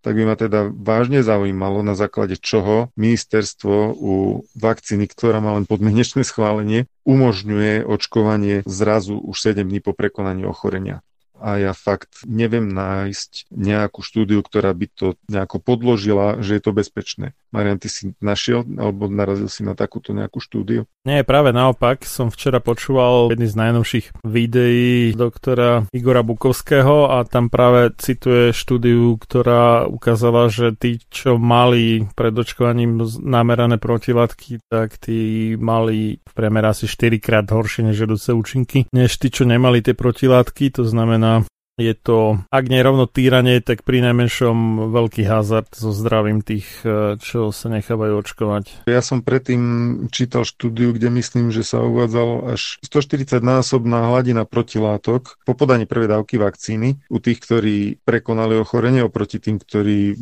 boli imunologicky naivní, čiže nemali žiadny záznam v imunitnom systéme v podobe protilátok To znamená, že keď sa zaočkuje človek, ktorý prekonal COVID, tak u neho nastáva šialene vysoká tvorba protilátok, aká by za normálnych okolností zrejme nenastala. Ani u očkovaného, ktorý neprekonal COVID, sa takáto hladina nedosahuje. A ja si nemyslím, že takéto javy sú zdravé alebo žiaduce. Odporuje to Dokonca aj tomu, čo hovoril profesor Kačmery, keď bol konfrontovaný s tým, že jak v tom Rúžinové boli vyše polovica učiteľov práce neschopná po očkovaní AstraZeneca, tak to zakecal tým, že zrejme mali už prekonaný pravdepodobne bezpríznakovo ten COVID, veľká časť z nich. Možno aj mal tentokrát pravdu, aj keď on toho už nahovoril všeličo, čo sa aj ukázalo, že pravdou nie je, ale v tomto prípade sa asi tráfil a nebol to jediný, kto to hovoril. Bolo to každopádne nezodpovedné vyhlásenie, alebo teda zmena tej očkovacej stratégie, nezodpovedné smerom k tým ľuďom, čo sa dajú očkovať. Zbytočne v podstate, pretože chránení sú už tým, že prekonali tú chorobu. Neprinesie im to v podstate nejaké plus, iba samé minusy. No tento autorský tím profesor Jeseniak a kolektív argumentujú, že nie je jednoznačné, koľko trvá postinfekčná imunitná ochrana. Ale na to sa dá presne to isté povedať aj o postvakcinačnej imunitnej ochrane, o ktorej takisto zatiaľ nie je známe, že ako dlho trvá. Odvolávajú sa tu tiež na údaj o reinfekciách pacientov, ktorí v minulosti COVID-19 preukázateľne prekonali. No, tuto takisto si spomínam, že doktor Bukovský tiež kritizoval jednu štúdiu, ktorá sa síce tvárila, že hovorí o reinfekčnosti, a to až v miere 4,5%, ale v skutočnosti tá štúdia skúmala len No v podstate išlo o to, že sa uskutočnili PCR testy v Indii a následne sa tí, čo mali pozitívne PCR testy, tak e, v nejakom časovom odstupe absolvovali ďalšie testy, ktoré už boli negatívne a potom v nejakom ešte dlhšom časovom odstupe mali ďalší PCR test, ktorý bol zrazu opäť pozitívny a to v takom rozpetí, že najmenej 102 dní medzi prvým a tretím testom. No a tam im vyšlo, že 4,5% tých posledných testov bolo opäť pozitívnych, čo ale neznamená, že došlo k reinfekcii, pretože PCR testy môžu byť aj falošne pozitívne a môže sa človek stretnúť s chorým na COVID a v podstate to, že má pozitívny test, nič nehovorí o tom, že či je infikovaný alebo dokonca infekčný, čo u ľudí, ktorí prekonali COVID je veľmi nepravdepodobné, aby boli znovu infekčnými. Môže sa to stať, ale nie je to pravdepodobné. Takže na základe takéto štúdie s PCR testami sa to tu uzatvára, že 4,5% reinfekcií. To je ale veľmi nepresná a vratká predstava na základe týchto údajov. No, našiel som to, takže je to tak. Skúmali to konkrétne teda po očkovaní vakcínov od Pfizeru, ale asi to bude platiť aj ostatných možno u iných viacej, ale skutočne tí, čo mali predtým protilátky pred očkovaním, tak mali častejšie alebo horšie nežiaduce účinky, než tí, čo nemali pred očkovaním zistiteľné protilátky. Takéto vyhlásenie našej vlády, alebo teda ministerstva zdravotníctva je krajine nezodpovedné a naozaj nevidím dôvod na to, aby tí ľudia sa dávali tak skoro po prekonaní choroby očkovať, lebo budú mať určite dostatočnú ochranu a nemusia to riešiť.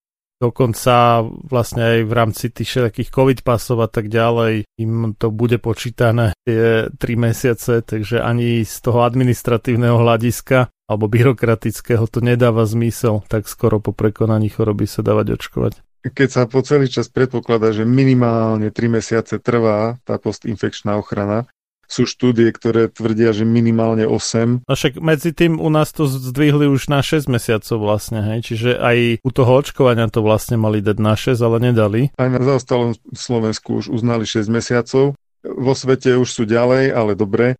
Čiže ak je infekčná ochrana tých 6 mesiacov, ako sa byrokraticky uznáva, tak potom aký význam má očkovať e, po 7 dňoch? Ak by sme vôbec pripustili, že nejaké očkovanie vôbec má nejaký význam u tých, ktorí prekonali COVID a tu viacerí odborníci uvádzajú, že je tam dlhodobá imunitná stopa, ktorá človeka značne spolahlivo chráni aj v horizonte rokov, možno až 10 ročí, Samozrejme, že postupne tá ochrana klesá, ale predsa len je tam a ak teda minimálne tých 6 mesiacov sa uznáva, tak po 7 dňoch očkovanie nemá žiadny zmysel. Tam je ešte ten vtip, že on ten vrchol protilátok nie je hneď po skončení choroby, ale až nejaký čas od skončenia choroby, čiže oni to možno dali na čas, tie dva týždne možno budú práve keď tá hladina protilátok bude úplne najvyššia. Úplný že nonsens, naozaj. Nie, vtedy do, do toho ešte buchníme vakcínu. Nikoho doteraz nenapadlo týždeň alebo dva týždne po prekonaní osypok dať si vakcínu proti osypkám ale očividne u covidu sa deje všetko nejak inak, než sa to doposiaľ robilo. Tak u osypok to malo trošku iný význam,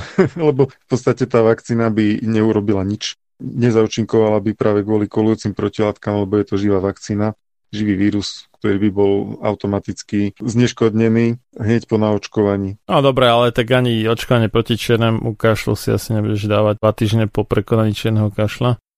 Tak poďme sa pozrieť do sveta v Srbsku, ktoré je také akože popredné v Európe v e, miere zaočkovanosti nejak oslabol záujem o očkovanie, tak sa stala nevydaná vec, ktorú sme ani nebrali tak vážne, ale robili sme si srandu z toho, že za chvíľu budú ľuďom za očkovanie aj platiť. A stalo sa. Že taký nezáujem o očkovanie bude. A stalo sa, áno. Sice to nie je nejaký veľký peniaz, Neviem teda, koľko sa za to dá kúpiť v Srbsku, ale asi tam budú nižšie ceny, lebo sú tam aj nižšie platy, ale teda nejakých 3000 srbských dinárov, čo je na eura 25 eur, že vyplatia každému, kto do konca mája dostal aspoň jednu dávku vakcíny proti COVID-19, takže je to zaujímavé.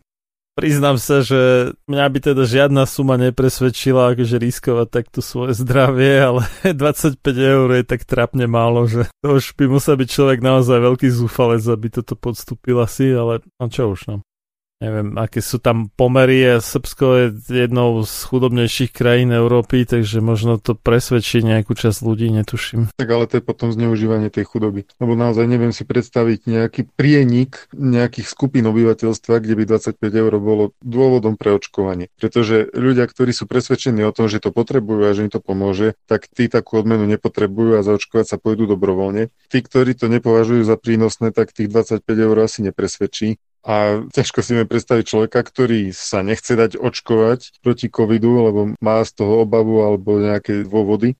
Ale keď mu ponúknú 25 eur, tak by sa zaočkovať dal. Tak takého človeka si naozaj neviem predstaviť.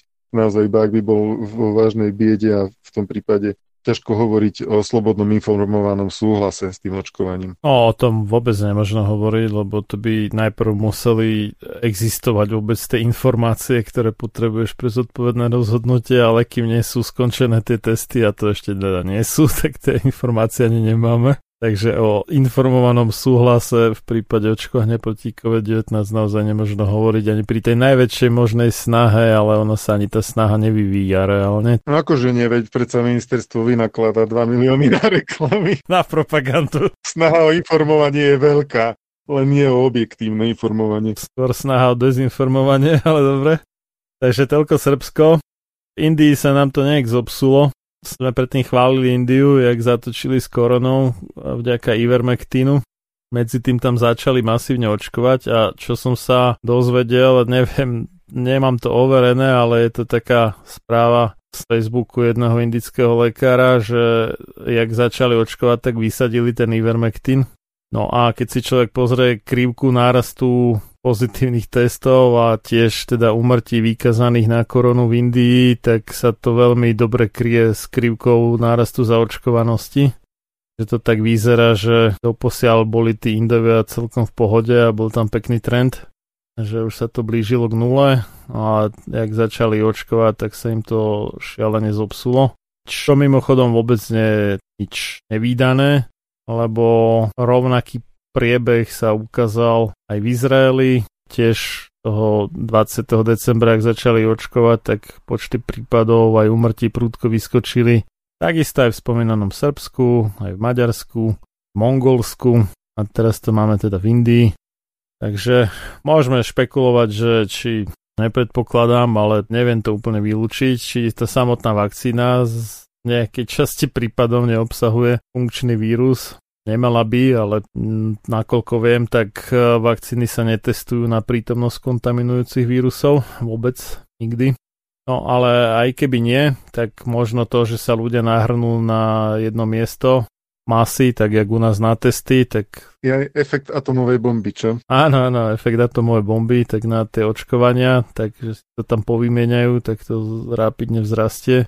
To je tá jedna možnosť tým, že tam, pokiaľ je to pravda teda, tam vysadili ten Ivermectin, tak strátili tú inú ochranu. To je smola. Horšie je, že okrem toho tam teda, neviem či všade, ale minimálne v niektorých veľkých mestách zaviedli brutálny lockdown, ktorý môže za to, že tí najchudobnejší sa v podstate nedostanú ani k základnému jedlu a pitiu a doslova tam stovky ľudí umierajú hladom, čo je úplne šialené. Nechápem, ak si to môže nejaká vláda v tzv. demokratickej krajine dovoliť vôbec toto ale tak to tam je teda, že je to myslím, že umelo vyvolaná humanitárna katastrofa a mne to teda príde ako keby si povedali, že nevadí, že umrú od hladu, hlavne, že neumrú na koronu. Ale aj to je teda otázne, lebo však milióny zbedačených ľudí, ktorí už predtým žili z ruky do úst a teraz už nemajú vôbec nič, tak jak sú bez práce a snažia sa aspoň porku chleba niekde nájsť v pustých dávoch teda, keďže opustili pracoviska, ktoré sú zavreté, sú niekde na ulici, tak tam si tú koronu môžu šíriť ešte, ešte lepšie. No plus to, o čom sme tu už asi viackrát hovorili, vplyv podvýživy a stresu na e, imunitu, ktorý je veľmi negatívny a keď prišli o poslednú obživu, tak sú vo veľkom strese, zrejme v o mnoho horšej podvýžive, než boli už predtým za takýchto okolností aj ochorenia, ktoré by ich e, ináč e, neohrozili na živote, tak môžu byť smrteľné. To je známe prípady, e, ktoré sme spomínali, osýpky v rozvojových krajinách. Je to podobný scenár. Ďalšia správa z Indie hovorí, že v meste Ahmedabad už zomrelo vyše 100 ľudí po podaní prvej alebo druhej dávky vakcíny proti COVID-19 medzi nimi teda aj ľudia s pozitívnym testom na SARS-CoV-2 alebo ľudia s podozrením na COVID-19, teda ich zabila tá vakcína alebo tá vakcína tak oslabila imunitný systém, že ich zabilo niečo iné, s čím by inak nemali problém. Alebo dokonca vďaka očkovaniu sa ľahšie nakazili vírusom SARS-CoV-2 keďže boli oslabení a stále sú vakcíny dizajnované na vírus z marca 2020 a v Indii teda vraj momentálne zúri nejaká nová mutácia, ktoré hovoria, že dvojitá mutácia, že asi sa odlišuje od tých predchádzajúcich tým, že sú rozdiely na dvoch miestach naraz v rámci tej RNA toho koronavírusu tak ako zbudzuje dojem, že je možno, ale to ešte nie je isté, že je nejaká horšia než tie predchádzajúce, ťažko povedať. Každopádne tie vakcíny nemusia na ňu fungovať, tiež ešte zatiaľ nevieme s istotou. No ale teda dosť veľa je ľudí, ktorým to očkovanie naozaj nebolo nič platné. Štatistika taká asi dosť ohnutá, s ktorou sa nás snažilo oblbnúť ministerstvo zdravotníctva Slovenskej republiky. Hovorila, že aj keď človek ochorie na koronu po očkovaní, tak sa nedostane do nemocnice alebo len s oveľa menšou pravdepodobnosťou a ak by sa aj, nedaj Bože, dostal do tej nemocnice, tak určite nezomre, keď je očkovaný. Vidíme, že takto to nie je, že to bolo ďalšie zo série veľmi dlhej série klamstiev, ktorými nás krmi ministerstvo pohrebníctva a je o tom čoraz viacej teda dokladov. No a ešte to dokončím, že v tej istej správe sa píše o tom, že v meste Súrat zomreli dvaja, v meste Ahmedabad jeden lekár, údajne teda na koronu, pričom všetci traja boli očkovaní druhou dávkou vakcíny proti COVID-19 pred mesiacom alebo dvomi. A to sa stalo len za jeden jediný týždeň, že traja zomreli. Týždeň predtým zomrelo 6 lekárov, údajne na koronu, z toho traja boli tiež takto očkovaní obomi dávkami vakcíny proti COVID-19. Očividne to očkovanie nie je žiadny veľký zázrak, ako nám to slubovali, že vakcína je, neviem čo, sloboda, riešenie a tak ďalej a tak ďalej. Alebo víťazstvo dokonca. Ja by som k Indii len krátko povedal, že myslím si, že tam kombinácia mnohých faktorov. Súhlasím s doktorom Bukovským v tomto, ktorý v nedávnom videu sa pozastavoval nad tým, ako málo presných informácií je z Indie. V podstate to, čo odtiaľ prichádza, to sú len také útržkovité informácie, ktoré okamžite u nás sa pretavujú do nejakého strašenia verejnosti. Pozor, pozor, bojte sa, lebo pozrite sa, čo sa deje v Indii, ale naozaj nemáme dosť informácií na to, aby sme pochopili, čo sa v tej Indii skutočnosti deje, aké sú príčiny tohto stavu, ktorý tam nastal, že po mimoriadne dobrom vývoji doterajšom sa to zrazu otočilo aspoň na základe toho, čo zistil doktor Bukovský, nie sú nejaké dostatočné argumenty k tomu, aby sme to mohli hneď hodiť na nejaký nový a horší kmeň vírusu.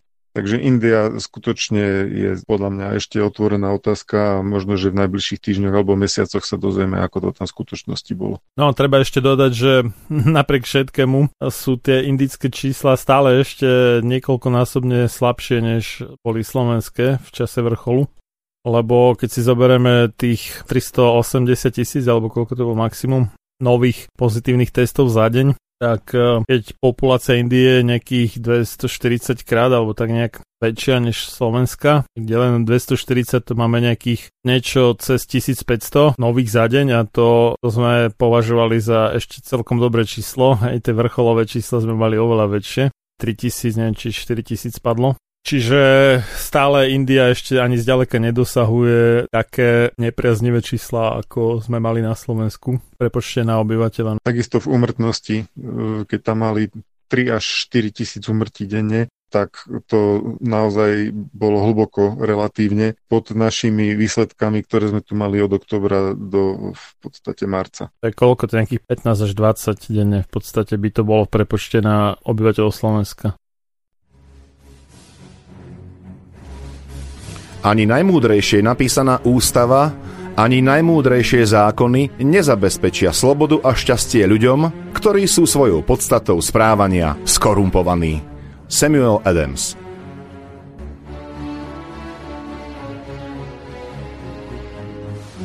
Počúvate slobodný vysielač.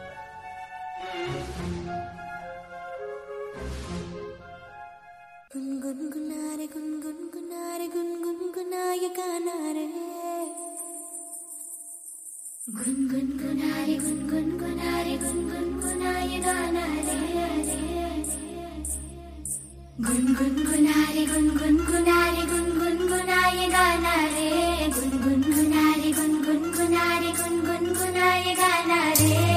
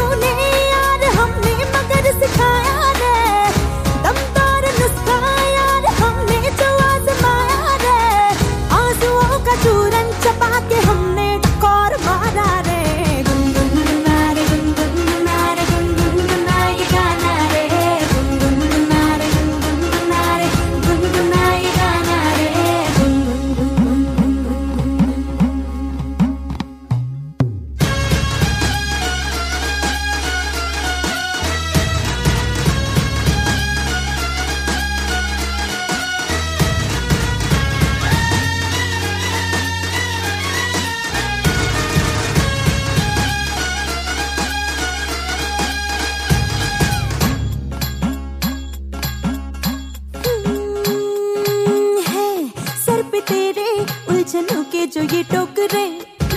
ला, हमको दे दे, हल्का हो जा रे तू छोकरे। जो तेरी नींद अपने नाखून से नोच ले। वो दर्द सारे जलते चूल्हे में तू झोंक रे ज़िंदगी के राशन में गम का कोटा ज़्यादा है। में खरीदेंगे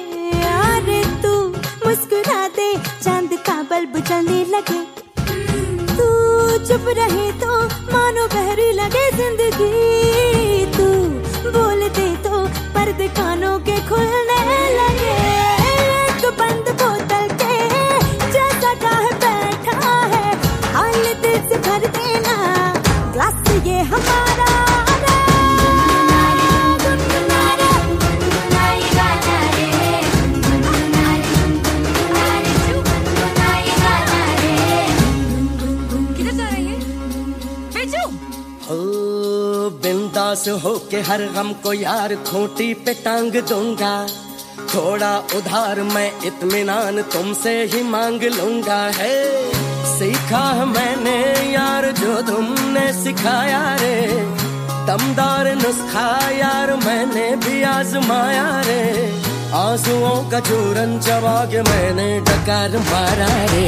गुनगुना रे गुनगुना रे गुनगुना ये गाना रे। गुनगुना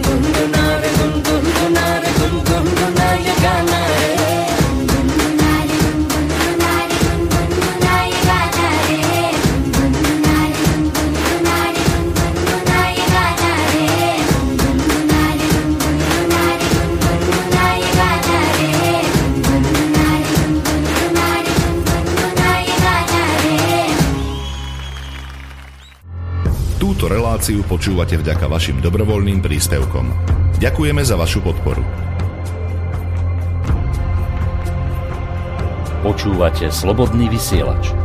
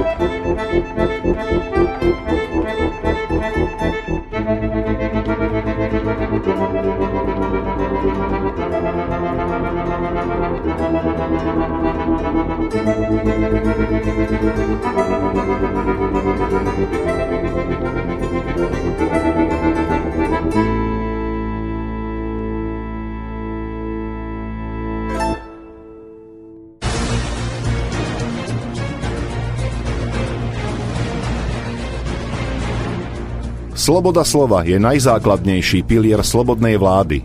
Keď zbúrate túto oporu, ústava slobodnej spoločnosti stráca svoju platnosť a na jej ruinách vyrastá tyrania. Benjamin Franklin Máte naladený slobodný vysielač Banská Bystrica.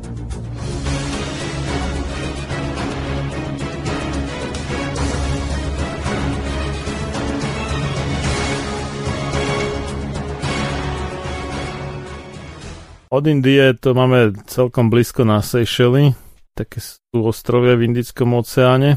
Seychely sú v súčasnosti success story, akože príbeh úspechu očkovania. Áno, áno, áno. Takže majú jednu z najvyšších zaočkovaností na svete. Tam dospelej populácie, myslím, že 85% ľudí dokázali zaočkovať. A teraz majú novú vlnu, teda korony. Z celkovej populácie myslím, že okolo 60%. No áno, ale tak tam aj dosť veľa mladých, ale z tých dospelých to bolo nejakých 85%. Nie je to úplne Izrael, ale je to tak plus minus Izrael, no. Potiaľ to je to success story. No, z komerčného hľadiska výrobcov vakcín, áno. No ale v rámci novej vlny korony, tak uh, nejaká tretina novonakazených sú plne očkovaní, teda majú obidve dávky pred dvomi alebo viac týždňami. čiže očividne u nich to očkovanie nefunguje a približne 60% ľudí bolo očkovaných čínskou vakcínou od firmy Sinopharm a 40% AstraZeneca. Ukazuje sa tu zrejme to, čo som už spomínal pred chvíľou, že všetky tieto vakcíny stále ešte, nakoľko viem, nie je k dispozícii žiadny nejaký update alebo teda aktualizácia. Všetky sú tvorené na základe vírusu pred vyše roka a od ktorého sme sa už ale odpichli niekam výrazne inam. Minimálne teda tá juhoafrická mutácia je celkom odolná voči vakcínám. Vlastne všetkým. Takže nedivím sa, že ani Číňania, ani Brito Švédi, respektíve oni tu AstraZeneca asi berú z Indie, ale je to vlastne v licencii vyrábaná AstraZeneca v Indii. Je to v podstate to isté. Takže neúspeli, alebo teda nesplnili sa očakávania.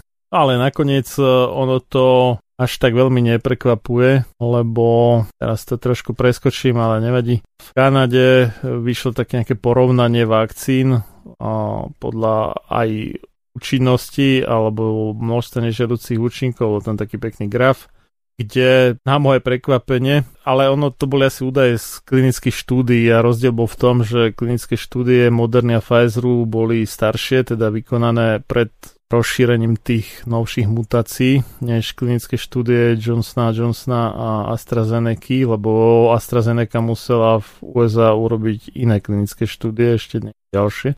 Tam vyšli horšie čísla. No tak tam vyšlo, že Johnson Johnson po jednej dávke, lebo on má iba jednodávkovú schému, aj keď je to plus minus niečo veľmi podobné AstraZeneca alebo Sputniku V, ale po jednej dávke má účinnosť 66%, ale AstraZeneca prekvapivo po dvoch dávkach iba 60%, čiže ešte menej ako jedna dávka Johnsona. Čo mňa dosť zaraža, to už mi príde ako buď jeden z nich to falšoval a tentokrát asi ten Johnson, alebo tá štúdia od Johnsona bola o pár mesiacov staršia, tak by to mohlo výjsť. Alebo ešte, keby to boli nejaké naozaj stále relevantné čísla, tak uh, zrejme tá AstraZeneca má nejaké, neviem, či výrobné vady, alebo čo, čo ju činia tak veľmi neúčinnou. Alebo je tam taký rozpil, že by v kvalite výroby? Môže byť, no tak videli sme u toho Pfizeru, že tam mal dosť zásadný problém, no možno aj tá AstraZeneca, netuším. Minister zahraničia zo Seychelles tvrdí, že teda odvoláva sa na nedávne klinické štúdie v Spojených štátoch, podľa ktorých mala byť AstraZeneca až 79% neúčinná proti symptomatickému priebehu. Neviem, odkiaľ tí Kanadiania zobrali 60%, ale myslím, že to bolo práve z tých e, štúdií z USA. Mne sa zdá, že tam bol nejaký škandál okolo toho, že oni najprv dali tých 70 dačo a potom sa na to pozreli typkovia z FDA a zistili, že to bol nejaký zlý výpočet alebo čo, tak sa opravovali. Sami také niečo mari. Každopádne minister zahraničných vecí ešte hovorí, že v nemocnici je len teda to je údaj zo soboty, 40 ľudí a iba dvaja sú na jednotke intenzívnej starostlivosti a to podľa neho dokazuje, že vakcína predsa len mala nejaký účinok. 40 ľudí, ale tých Seychellanov je nejakých 100 tisíc alebo tak nejaké. To nie je zase tak veľká populácia. A keby sme si to zobrali na Slovensko, tak to by bolo nejakých krát 50, čiže 40 ľudí by bolo 2000 u nás. A to by sme asi u nás nepovažovali za nejaké priaznivé číslo. Mm, asi nie. Určite by sme mali núdzový stav a lockdown. No minimálne. Zo Seychelles môžeme teda prejsť k Číne, už sme ich vlastne spomínali, že ich vakcína zase tak skvelo nefunguje. Tak zistilo sa, čo čer nechcel, Neviem, nakoľko je to pravda, alebo je to iba aký výmysel amerického ministerstva zahraničných vecí, ale tvrdia teda, že sa im dostal do rúk nejaký čínsky dokument alebo leták. Raz hovoria dokument, raz leták, ťažko povedať. Kde sa hovorí, že už od roku 2015 sa Čína pripravuje na tretiu svetovú vojnu, pričom tam majú zohrať zásadnú úlohu biologické a genetické zbrane, medzi inými aj koronavírus. Inak povedané, od roku 2015, ak nie skorej, Čína skúma, ako urobiť z koronavírusu biologickú zbraň použiteľnú v tretej svetovej vojne, ktorú teda asi predvídajú nejak. No a takéto zbranie vraj budú kľúčom k víťazstvu vo vojne a dokonca tam v tom dokumente načrtávajú ideálne podmienky pre vypustenie biologickej zbrane a spomínajú, aké dopady to bude mať na zdravotníctvo nepriateľa. Tento dokument vedcov a zdravotníckých úradníkov čínskej armády hovorí o manipulácii s chorobami v snahe vyrobiť z nich biologické zbranie doposiaľ nevýdaným spôsobom. Nie je to nejaký konšpiračný plátok, čo to vyniesol túto správu, ale britský Daily Mail, štandardný mainstream. Neviem naozaj, nakoľko tomu veriť, ale osobne by som si nemaloval s ohľadom povedzme na ten sociálny kreditný systém a ďalšie veci, nemaloval Čínu na ružovo. Je to pre mňa celkom uveriteľné. Otázka je, že či ten Wuhan 2019 bol úmysel alebo iba nedopatrenie, toto neviem. Faktom ale je, že Čína rozhodne zarobila na celom korona divadle celosvetovom a to teda nenormálnym spôsobom. Čiže pozícia Číny sa tým fantasticky posilnila a pozícia zvyšku sveta, neviem, či existujú nejaké výnimky, možno áno, ale minimálne všetky ostatné významné krajiny oslabili skôr. Takže dalo by sa tomu celkom uveriť, aspoň ja si to myslím, neviem ako ty. No, ja mám v prvom rade nejasnosti v tom, že koho by to bolo zlyhanie, respektíve úmysel, pretože tam, ako vieme, boli zapojené aj iné subjekty. V tom wuhanskom stredisku mal svoje záujmy aj americký poradca Fauci, a investovala tam Amerika nejaké peniaze do tohto strediska a mali sme o tom už predušlú reláciu, takže netreba to asi nejako viac charakterizovať. No, toto je jedna vec, ale čítal som inú správu k tomuto, že americký vírologický výskum je v úvodzovkách ťažko kontaminovaný Číňanmi, to znamená, že Číňania vrátane takých, ktorí majú niečo dočinenia, niekedy aj niečo významne dočinenia s tým nejakým výskumným ústavom čínskej armády, oni to nazývajú nejaké, že People's Liberation Army, teda nejaká ľudová oslobodzovacia armáda alebo niečo také tak veľa tých Číňanov takýchto s takýmito väzbami je na amerických univerzitách. Takže je to také zaujímavé prepojenie toto. Neviem, že za akým účelom, možno za tým účelom, že ak boli Američania v tomto špička, tak uh, získali know-how vlastne tie Číňania pre seba, alebo vyzerá, že no môžeme to načetnúť.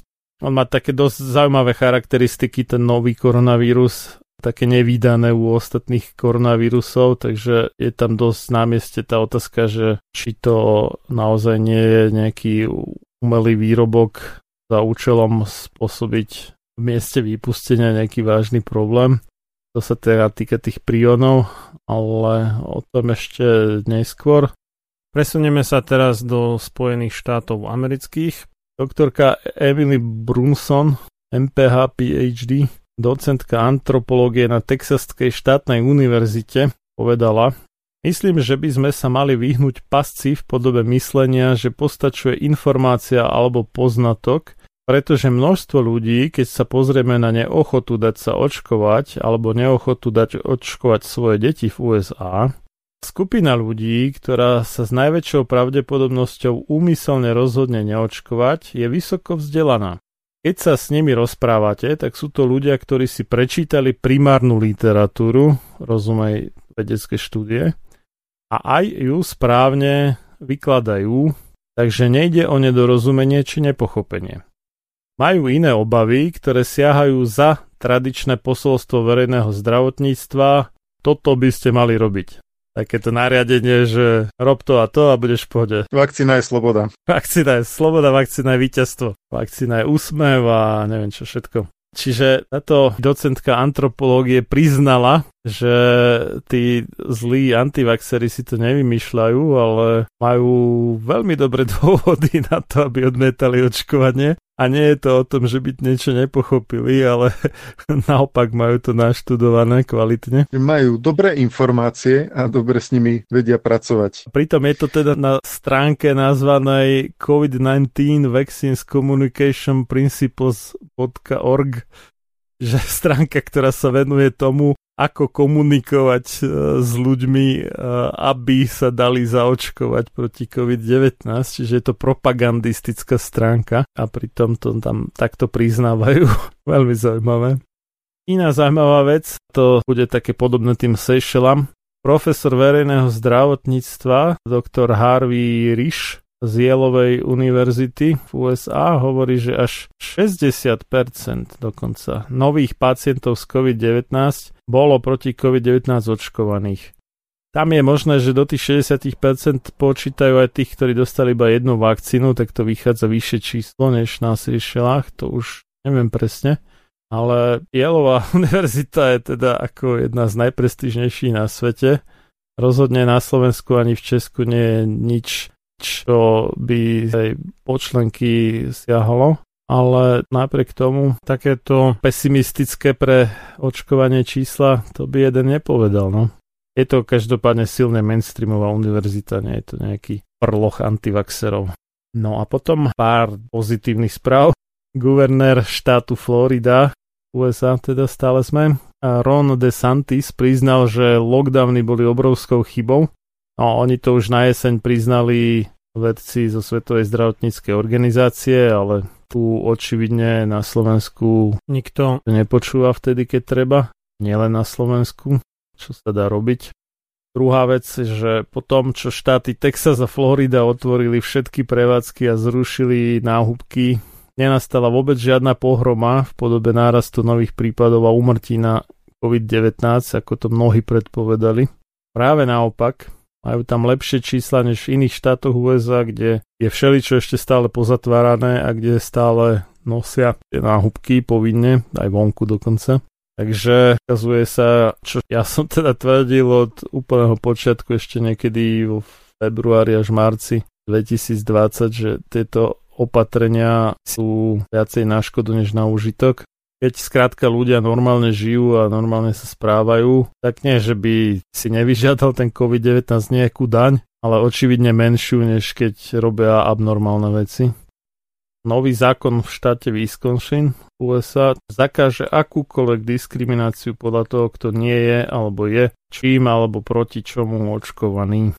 To je prelomová vec, z ktorej by sme si mohli zobrať príklad.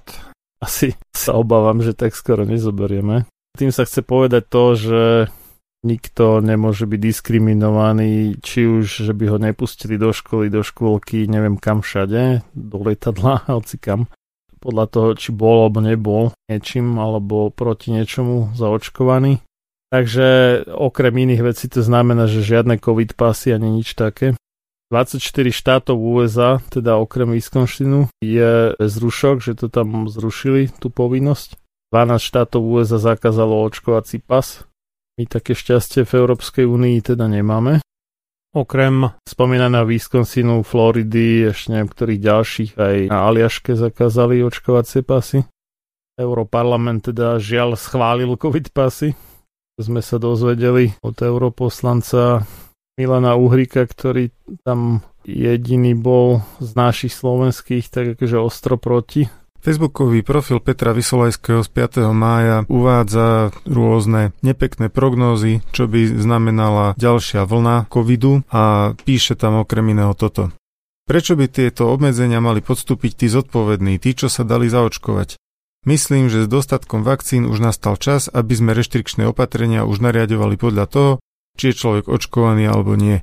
Kampaň na podporu očkovania hlása, že očkovanie je sloboda, tak tento slogan skutočne naplňme. Ten, kto sa chce chrániť vakcínou, bude vakcínou chránený a lockdown nepotrebuje. Ten, kto vakcínu odmieta, musí sa chrániť lockdownovými opatreniami, karanténou a testovaním. Ak sa niekto rozhodne neočkovať, prečo by mali mať zavretú školu detí zaočkovaných rodičov a starých rodičov? Konec citátu. A ešte ďalšia všetko zhrňujúca veta je S dostatkom vakcín nastal čas, aby sme reštrikčné opatrenia už nariadovali podľa toho, či je človek očkovaný alebo nie. Konec citátu. No, ja si myslím, že keby nastala takáto situácia, že by sa naplnila výzva Petra Vysolajského, tak by to podľa mňa naplňalo skutkovú podstatu trestného činu apartheidu a diskriminácie skupiny osôb podľa paragrafu 424a trestného zákona. To je jedna vec. Druhá vec, nedáva mi nejaký zmysel, aby sa niekto staral do toho, ako je niekto chránený čo je to za prístup. To potom by mal štát predpisovať aj telesnú hmotnosť alebo dietu pre diabetikov ako povinnú, alebo o čo tu vlastne ide. Musí sa chrániť lockdownovými opatreniami. Prečo by sa musel chrániť chráni si každý svoje vlastné zdravie tak, ako vie. Niekto si ho chráni očkovaním, niekto si ho chráni neočkovaním, prípadne zdravým životným štýlom, vitamínmi, Takže viazať na to nejaké opatrenia, skutočne v tom nevidím nejaký logický význam, skôr spôsob, ako nejakým nátlakom donútiť ľudí do očkovania a to je nepripustné, najmä keď ide o v podstate experimentálne vakcíny. Tieto výroky Petra Vysolajského prevzali aj mainstreamové médiá, napríklad Stopky alebo Pluska o deň neskôr, takže aj tam ich nájdete. To je ten predseda lekárskych odborov, ne?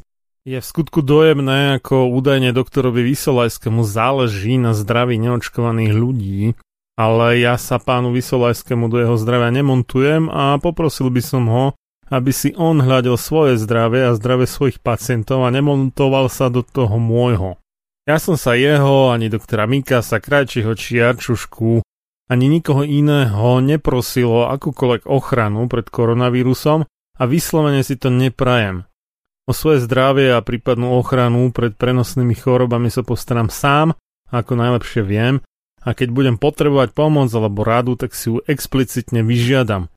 Ale je prakticky isté, že o ňu nebudem prosiť nikoho z menovaných, Takže by som ich rád poprosil, aby mne a mojim deťom dali pokoj a hľadeli si svoje zdravie, nie moje. Navyše je úplne iracionálne deliť opatrenia proti šíreniu koronavírusu na očkovaných a neočkovaných, keď žiadna štúdia doposiaľ nepreukázala, že by očkovaní nešírili ďalej koronavírus, naopak. Ak očkovanie zaberie a očkovaným sa neprejavia príznaky choroby, hoci budú nakazení, môžu šíriť koronavírus ľahšie než neočkovaní, ktorí ešte COVID neprekonali, u ktorých sa príznaky choroby skôr prejavia a oveľa ťažšie než neočkovaní, ktorí COVID prekonali a ktorí tento vírus nešíria prakticky vôbec. Jediné chabé údaje o účinnosti vakcín pri potláčaní prenosu koronavírusu hovoria o možno skrátení času infekčnosti alebo obmedzení množstva vylúčovaného koronavírusu, možno tak najviac o 50%, ale žiadne zamedzenie infekčnosti nejaká injekčná vakcína neposkytuje. Mohla by to robiť jedine tak vakcína, ktorá sa podáva do úst, teda orálna, alebo do nosa, teda intranazálna, ale takéto vakcíny proti COVID-19 zatiaľ schválené neboli, hoci sa nejaké vyvíjajú Takže v túto chvíľu je apartheid očkovaných voči neočkovaným z hľadiska vedy čistým šarlatánstvom a je v skutku trestu hodné, keď takéto do neba volajúce šarlatánstvo propaguje šéf lekárskych odborov doktor Vysolajský. Každá moc si namýšľa, že má veľkého ducha a široký rozhľad ponad chápanie slabých. A tiež, že realizuje Boží zámer, pričom porušuje všetky Božie zákony. John Adams.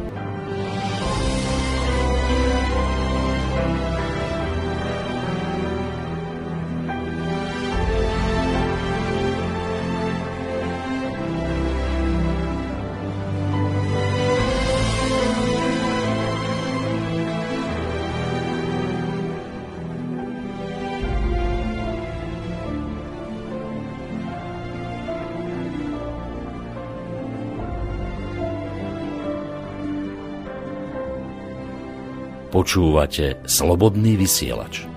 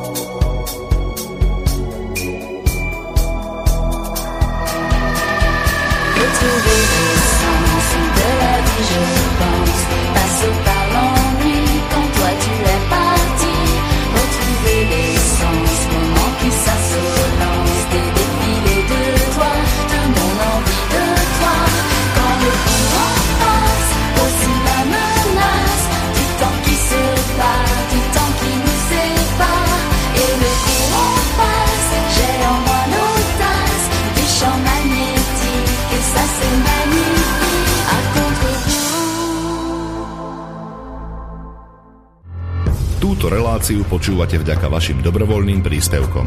Ďakujeme za vašu podporu. Počúvate slobodný vysielač.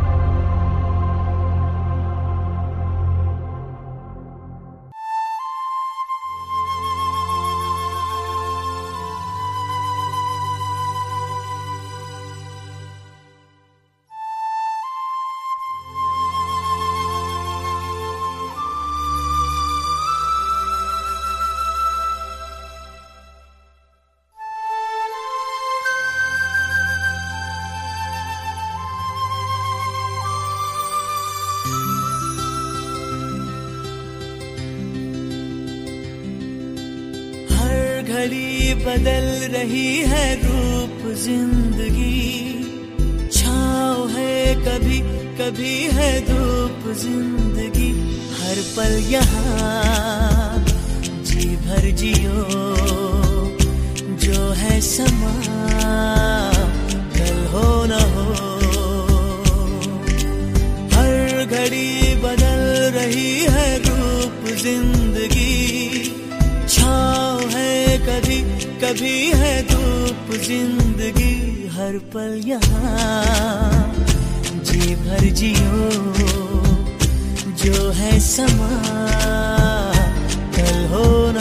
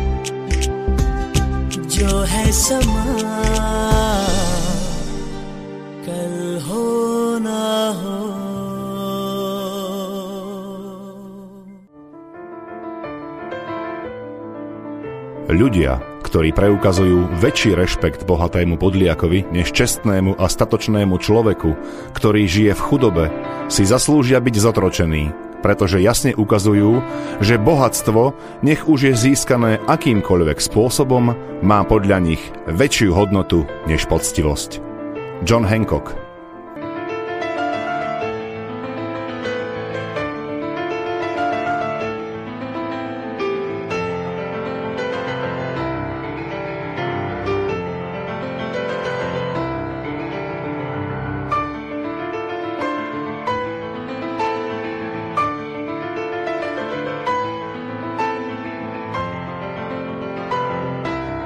Počúvate Slobodný vysielač. Trnave vraj teda testujú, ako možno v prvom európskom meste COVID pasy. Vyšla taká správa, som sa pýtal jednej Trnavčanky a to bola prekvapená, že nič nezaregistrovala. Potom neskôr bolo z toho také nejaké, že to technické riešenie nejak moc nefunguje, takže asi to je iba nejaká veľmi ranná fáza testov a ešte nič, čo by sa dalo reálne používať. No ale asi ak chceli byť svetoví, tak v Igorovom meste, samozrejme kde inde, ako prvý testujú covid pasy. Čierna kronika. 59-ročný obľúbený indický herec Vivek zomrel len deň potom, ako sa dal demonstratívne očkovať proti COVID-19, aby tým podporil dôveru verejnosti v očkovanie. Nepodarilo sa. Tento úmysel sa mu zrejme nepodarilo naplniť, tak nech odpočíva v pokoji. Čo je ešte smutnejšie, že pravdepodobne teda v rámci klinickej skúšky a vakcíny od Pfizeru na malých deťoch to nerozchodilo dvojročné devčatko v USA. Bol teda taký záznam v databáze toho amerického systému na nahlasovanie nežiaducích udalostí po očkovaní VAERS. A ja by som nedal svoje určite na klinickú skúšku vakcíny, ale možno tí rodičia boli úspešne očkovaní Pfizerom a si povedali, že keď to zvládli oni, tak aj ich cerka to zvládne, neviem. Nejaká rakúska pani doplatila na test na koronavírus, taký ten, čo hlboko sa špáre v nose, tak nejak narušili zrejme tú kosť, ktorá oddeluje nosohltan od mozgu a po tom teste jej unikal z nosa mozgovo miešný mok a to je tekunina, v ktorej tak nejak pláva alebo nadnáša sa mozog, ktorá oddeluje mozog od kosti. Nie je to prvý prípad, my sme už dávnejšie vlastne taká prípadová štúdia, kde sa o obdobnom prípade niečo hovorilo, že mala predtým už nejakú operáciu, kde bola narušená tá kosť. Tuto, o tom nie je žiadna správa, tak neviem, jak tuto v tomto prípade. No v tejto súvislosti tu mám správu z Francúzskej akadémie vied z 8. apríla. ktorá zverejnila tlačovú správu práve o tom, že nosoholtanové výtery sú rizikový zákrok a taktiež tam spomínajú v lekárskej literatúre správy o meningitíde, čiže zápale mozgových blán, presne z tohto dôvodu, že tou výterovou tyčinkou došlo k porušeniu lebečnej bázy, lebo tá je v oblasti nosoholtanu veľmi tenká, niektorí prirovnávajú doslova k papieru a zrejme ľudské telo nie je konštruované na to, aby v tom mieste, niekde hlboko v nosoholtane sa vyskytovali nejaké tyčinky a vyvíjali na nosoholtan tlak. Takže dôsledkom porušenia lebečnej bázy môže byť jednak únik mozgovo-miešného moku, ale môže dôjsť aj k invazívnej bakteriálnej infekcii z nosoholtánu do mozgu, respektíve do oblasti mozgových blán. A to je ochorenie veľmi ťažké s vysokou smrtnosťou. No a Francúzska akadémia vied teda prízvukuje zásady správneho vykonania odberu. A sú tam takéto body, že ten vykonávateľ by mal skontrolovať lekárske záznamy, že či pacient nemá za sebou nejaký úraz alebo chirurgický zákrok, ktorý by mohol mať za následok zmenu anatómie nosových dutín a nosohltanu Inými slovami, či človek nemôže mať nejaký netypický nosohltan. Už vidím naše odberné miesta, ako kontrolujú zdravotné záznamy pacienta. Ďalšia zásada je pacientovi treba držať hlavu v normálnej polohe, bradou dolu, bez nejakého nadmerného zakláňania. Pri výtere postupovať spodnou stranou nosovej dutiny a nikdy nie otáčať tyčinku nahor k lebečnej báze toto sa považuje za zásady správneho vykonania, čiže ako good practice. A ďalej sa ešte odporúča, aby odber vykonávali len dobre zaškolení zdravotníckí pracovníci v dokonalých technických podmienkach, to myslím si, že má ďaleko od e, tých e, našich rôznych e, núdzových a dočasných improvizovaných niektorých odberných miest. No proste klasická unimobunka, no. U detí vyslovene sa majú prednostňovať slinné testy a ešte aj tých, čo si chcú sami testovať nejaký výter, tých treba upozorniť, že síce keď sa test vykoná len nejak povrchne, tak môže to viesť k falošne negatívnemu výsledku, čiže sa neodhalí pozitívny, ale zase príliš hlboký výter nesprávnym smerom je vyloženie nebezpečný.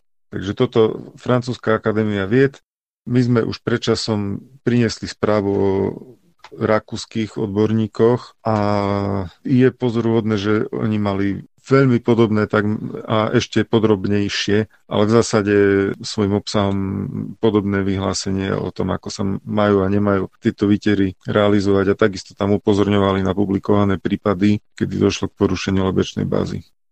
Tak, ďalšia správa z Černej kroniky. Šampión v Taekwondo Dave Mears prišiel o nohu kolena nižšie po tom, čo sa dal zaočkovať AstraZeneca. Hneď po očkovaní dostal príznaky chrípky, následne mu opuchla noha, s tým šiel potom do nemocnice. Dva dní potom, ako prišiel do nemocnice, mu noha, jak sa vyjadril, že doslova explodovala, že mu ju potom od kolena nižšie amputovali. Presvedčený, že za to môže vakcína. Je to určite dosť netradičný, nežiaducí účinok, ale dáva to zmysel, že by za to mohla tá vakcína. No podobná správa prišla zo Škótska od Sári Bojkmanovej, 34-ročnej žene, ktorá kvôli vážnemu nežiaducemu účinku COVID vakcíny firmy AstraZeneca musela byť hospitalizovaná 16 dní, lebo asi týždeň po pôvodných bežných príznakoch podobných chrípke nastúpilo mravečenie v nohách, vyrážky a najprv to riešila s obvodným lekárom, ale potom ju už manžel odviezol rovno na urgent do nemocnice, lebo výražky sa začali meniť a rozširovať sa veľmi bolestivé plus giere. Mala vysoký puls až 160 a v podstate ju to priputalo na vozíček, lebo nemohla chodiť kvôli tým plusgierom. Sú v tých článkoch aj fotky, naozaj vyzerajú tie nohy hrozne a uzdravila sa na kortikoidoch a zo začiatku dostávala aj morfín kvôli veľkej bolesti a tiež sa obával, že nohy budú musieť amputovať. No a lekári robili množstvo testov a nakoniec to uzavreli ako nežiaducí účinok očkovania a silne neodporúčili ďalšiu dávku vakcíny. A tuto je jedno ponaučenie, ktoré treba naozaj zdôrazniť aj pre poslucháčov, čo odporúča Sára každému, kto sa dá zaočkovať, a síce, že si má všímať zmeny na svojom tele v tých týždňoch po očkovaní Čiže vidíme, že ten jej prípad vlastne progradoval od niečo, čo by mohol niekto vlastne mávnuť rukou, že a, obyčajná výražka, obyčajná teplota, obyčajná slabosť, podobné chrypke, ale nakoniec to skončilo s vážnym stavom v nemocnici. Takže naozaj treba si všímať svoje telo, jeho odozvu a nie len jeden deň po očkovaní, ale niekoľko týždňov po očkovaní a tie zmeny je najlepšie si aj niekam zapísať alebo zaznamenať aj s dátumom, kedy nastali, aby prípadne, keď sa stav náhle zhorší, ako sa to u tejto Sáry stalo, tak eh, aby človek na to vedel reagovať a aby aj lekári vedeli, čo majú vlastne riešiť pretože e, naozaj tam potom môže ísť už o čas, aby lekári stihli urobiť nejaký zmysluplný zásah. No, pri nežiaducich účinkov očkovania ešte zostaneme chvíľu. Z Mexika došla správa, že Sputnik V tam v konkurencii ďalších troch vakcín, teda AstraZeneca, Sinovac a Pfizer, obstal najlepšie, čo sa týka bezpečnosti očkovania. Údajne nemali žiadny prípad závažného nežiaduceho účinku očkovania, absolútne neuveriteľné, ale povedzme, že v tom Mexiku to s tým hlásením nepreháňajú. U ostatných vakcín mali, najhoršie vyšiel teda Pfizer, Sinovac je na tretej prečke a na druhej je teda AstraZeneca. Potom tam majú ešte udalosti možno pripísateľné očkovaniu, tam už to nevyzerá až tak skvelo s tým Sputnikom. Vyšiel im tam horšie než Sinovac, ale zase stále ešte oveľa lepšie než AstraZeneca a oveľa lepšie než Pfizer. Pfizer je tam niekoľkokrát horší než všetky ostatné vakcíny, čo sa týka nežedúcich účinkov. Toto je také dosť zaujímavé, lebo na Slovensku to nevyzerá, že by aspoň z médií, tie skutočné údaje nevieme, keďže do šuklu sa nedostanú ani percento skutočných údajov. Na Slovensku to nevyzerá, že by Pfizer bol ten najhorší. Skôr to vyzerá na tú AstraZeneca, ale z Mexika, či tam dávajú nejaký treťotredný Pfizer, alebo ak si to mám vysvetliť. Tam to vychádza ako Pfizer najhorší. No a prišla správa aj z Maďarska. Tam majú Sputnik V, Modernu, Sinopharm, nie Sinovac, ale Sinopharm, teda iný čínsky výrobca Pfizer a AstraZeneca a tamto poradie nežiaducich e, účinkov závažných je teda také, že tam je najhoršia AstraZeneca v tom Maďarsku, Pfizer je druhý najhorší, Sinopharm je v strede. Moderna je teda druhá najlepšia a Sputnik V je najlepší vraj.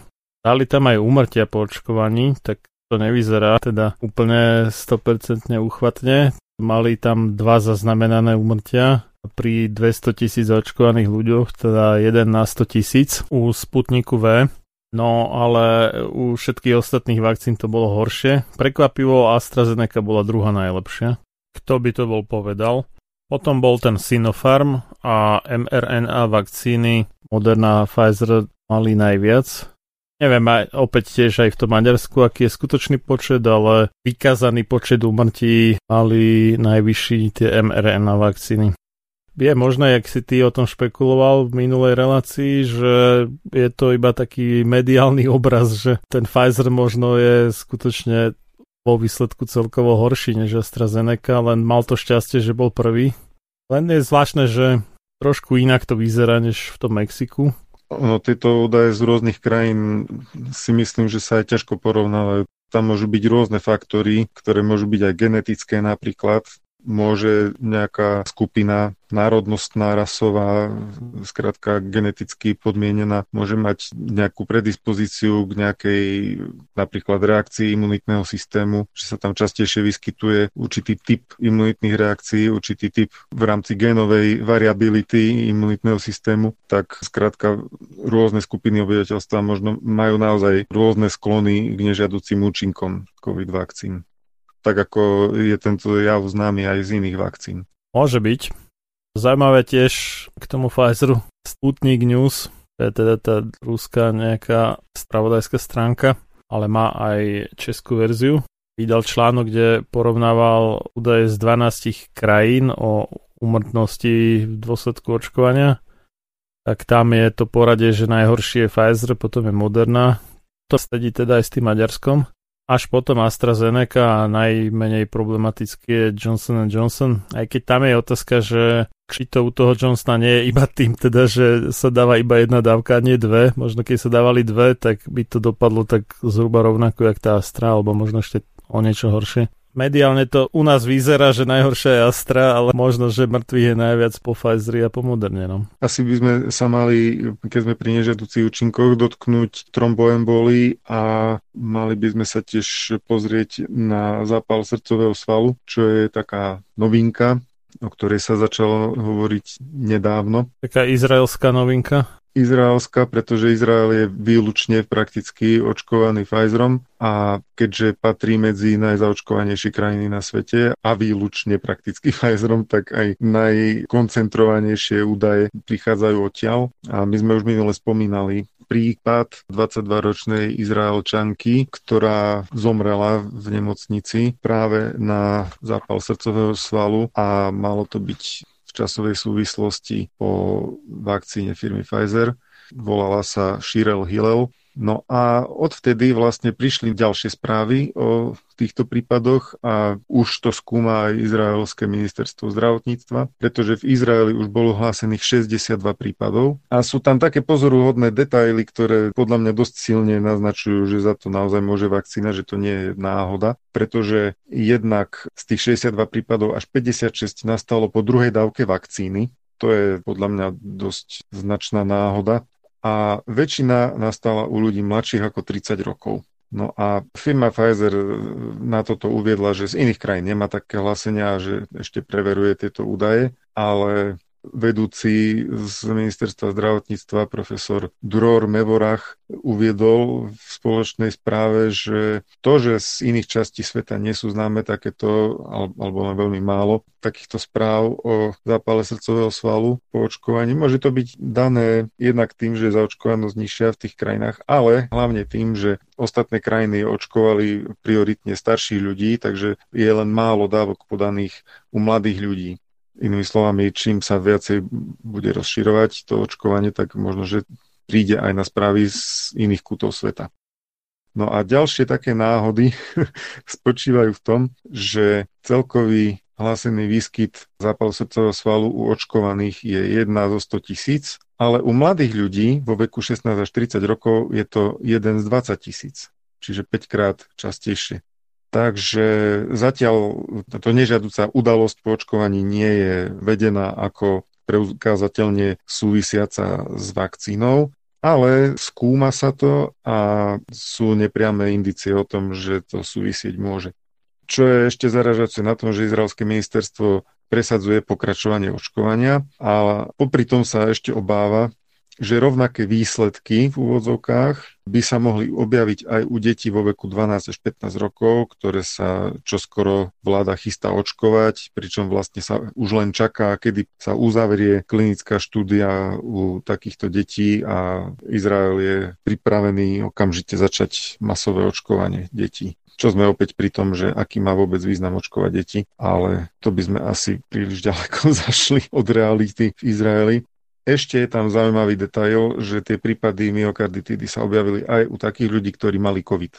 Takže toto je indicia, že naozaj môže tam existovať nejaký imunopatologický mechanizmus, ktorý vlastne dokáže spustiť aj ochorenie a možno, že aj očkovanie. Jedine asi ten spike protein, lebo tam neviem, čo iné by ešte mohli mať spoločné. Vakcína s divokým ochorením, nič iné ma nenapadá teda. No zase sme pri tom spike proteíne a ten sa v podstate týka takisto tých trombos. Tam spomínal si jednu štúdiu. Počkaj, to k nej sa hneď dostaneme, ale ešte jedna správa, že firma Johnson Johnson napadla vakcíny od Pfizeru a Moderny, že aj oni spôsobujú trombozu. To sa týkalo toho, že pozastavilo sa na nejaký čas očkovanie vakcínami od Johnson Johnson práve z toho istého dôvodu ako u tej AstraZeneca pričom z toho teda ťažili Pfizer a Moderna obchodne. A Johnson sa hájí teda, že tiež uh, aj konkurenti majú také isté problémy, takže prečo by práve jeho vakcína mala byť pozastavená. Áno, dáva to zmysel, takáto obžaloba, alebo jak to nazvať. Ale Pfizer sa voči tomu ohradil, že nie sú také dáta, ktoré by to ukazovali. No, to za chvíľu uvidíme, že to tak celkom nie je. A tiež sa odvoláva na to, že mechanizmus účinku vakcíny Johnson Johnson je iný, čo vieme, že je iný, lebo to je vektorová vakcína. Pfizer je mRNA, ale klinický výsledok je vlastne rovnaký, produkcia spike protein pri obidvoch vakcínach. Iné je to iba do istého bodu a to je ten bod, kedy sa tá DNA spike proteínu ako implantovaná do toho adenovírusu prepíše pomocou RNA polymerazy do tej messenger RNA a následne je už to rovnaké ako u Pfizeru, takže iba do istého bodu je to trochu iné. Ale ten hlavný mechanizmus účinku je rovnaký u jednej aj druhej vakcíny, aj tretej, aj štvrtej, aj piatej. Takže na toto by som sa moc neodvolával. No, takže bola taká šarvatka medzi tými americkými výrobcami vakcín a myslím, že to už zase povolili, teraz si nie som celkom istý. AstraZeneca stále v USA nedovolili, ale Johnsona myslím, že asi pustili. U nás vraj niečo doviezli, že ním plánujú očkovať v osadách, lebo to má tú výhodu, že iba jednu dávku treba na rozdiel od konkurentov, takže nemusia riešiť predvolanie na druhú dávku a takéto oštary. Má to byť využívané v rámci mobilných očkovacích stredisk, zrejme teda nejaká sanitka s hladničkou a so zásobou vakcín, ktorá bude behať po osadách, lebo dostať osadníkov a do očkovacieho strediska nie je asi úplne reálne, zrejme. Aspoň tak usúdilo ministerstvo zdravotníctva. Ešte je tu roztomilá e, výmena ohľadom tohto škandálu, keď jeden výrobca napadol druhého, teda Johnson Johnson napadol Pfizer a Modernu. Zapojil sa do toho aj odborník na vakcíny Paul Offit, ktorý je členom poradného výboru FDA, ktorý schváluje vakcíny. Toto je situácia CAP záhradníkom, aby som vysvetlil poslucháčom. Paul Offit je človek, ktorý má obrovské aktíva, predovšetkým vo forme patentov na rotavírusové vakcíny. Nie je úplne presne známe, aké veľké sú tie aktíva, ale odhadujú sa na desiatky miliónov. On to predal, ten patent, ale boli to nejaké desiatky miliónov, neviem presne, ale desiatky miliónov dolárov za to dostal za ten jeho podiel na patente ako jeho verejné pôsobenie, myslím si, že bez nejakých okolkov znesie definíciu vakcinačný lobista a teda keď on kritizuje farmaceutickú firmu, je to veľmi neobvyklé. A dôvod je, že citujem, je skutočne nezodpovedné niečo takéto hovoriť pretože to podkopáva dôveru vo vakcíny. V dobe, keď sa proti ním v USA stavia ešte mnohí ľudia. Čiže jemu v podstate vadí predovšetkým to, že zase môže utrpieť týmto dobrá nejaká povesť alebo dobrá predstava o vakcínach vo verejnosti. No, falošná dobrá predstava, aby sme boli presní. Starostlivo vybudovaná dobrá predstava. No, ale falošná.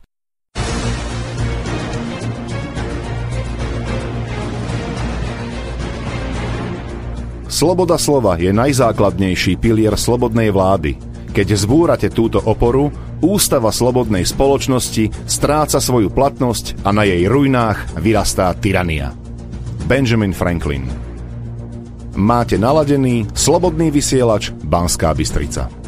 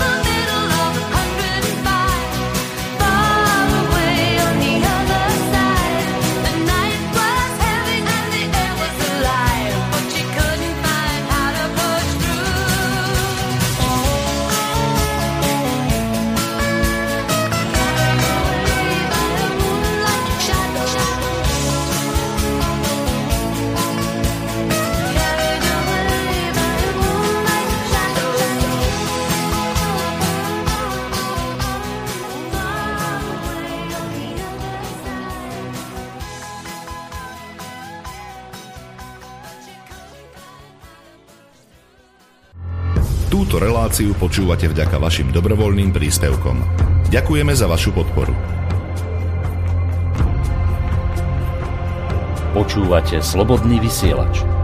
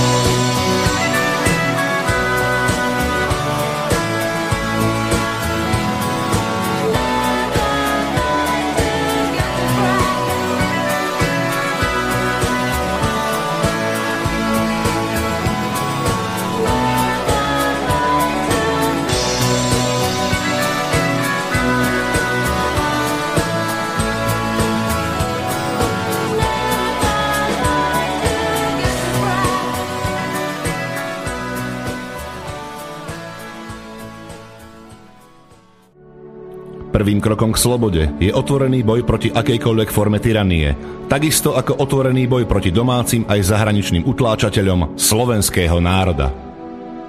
Počúvate Slobodný vysielač, rádio, ktoré vás spája.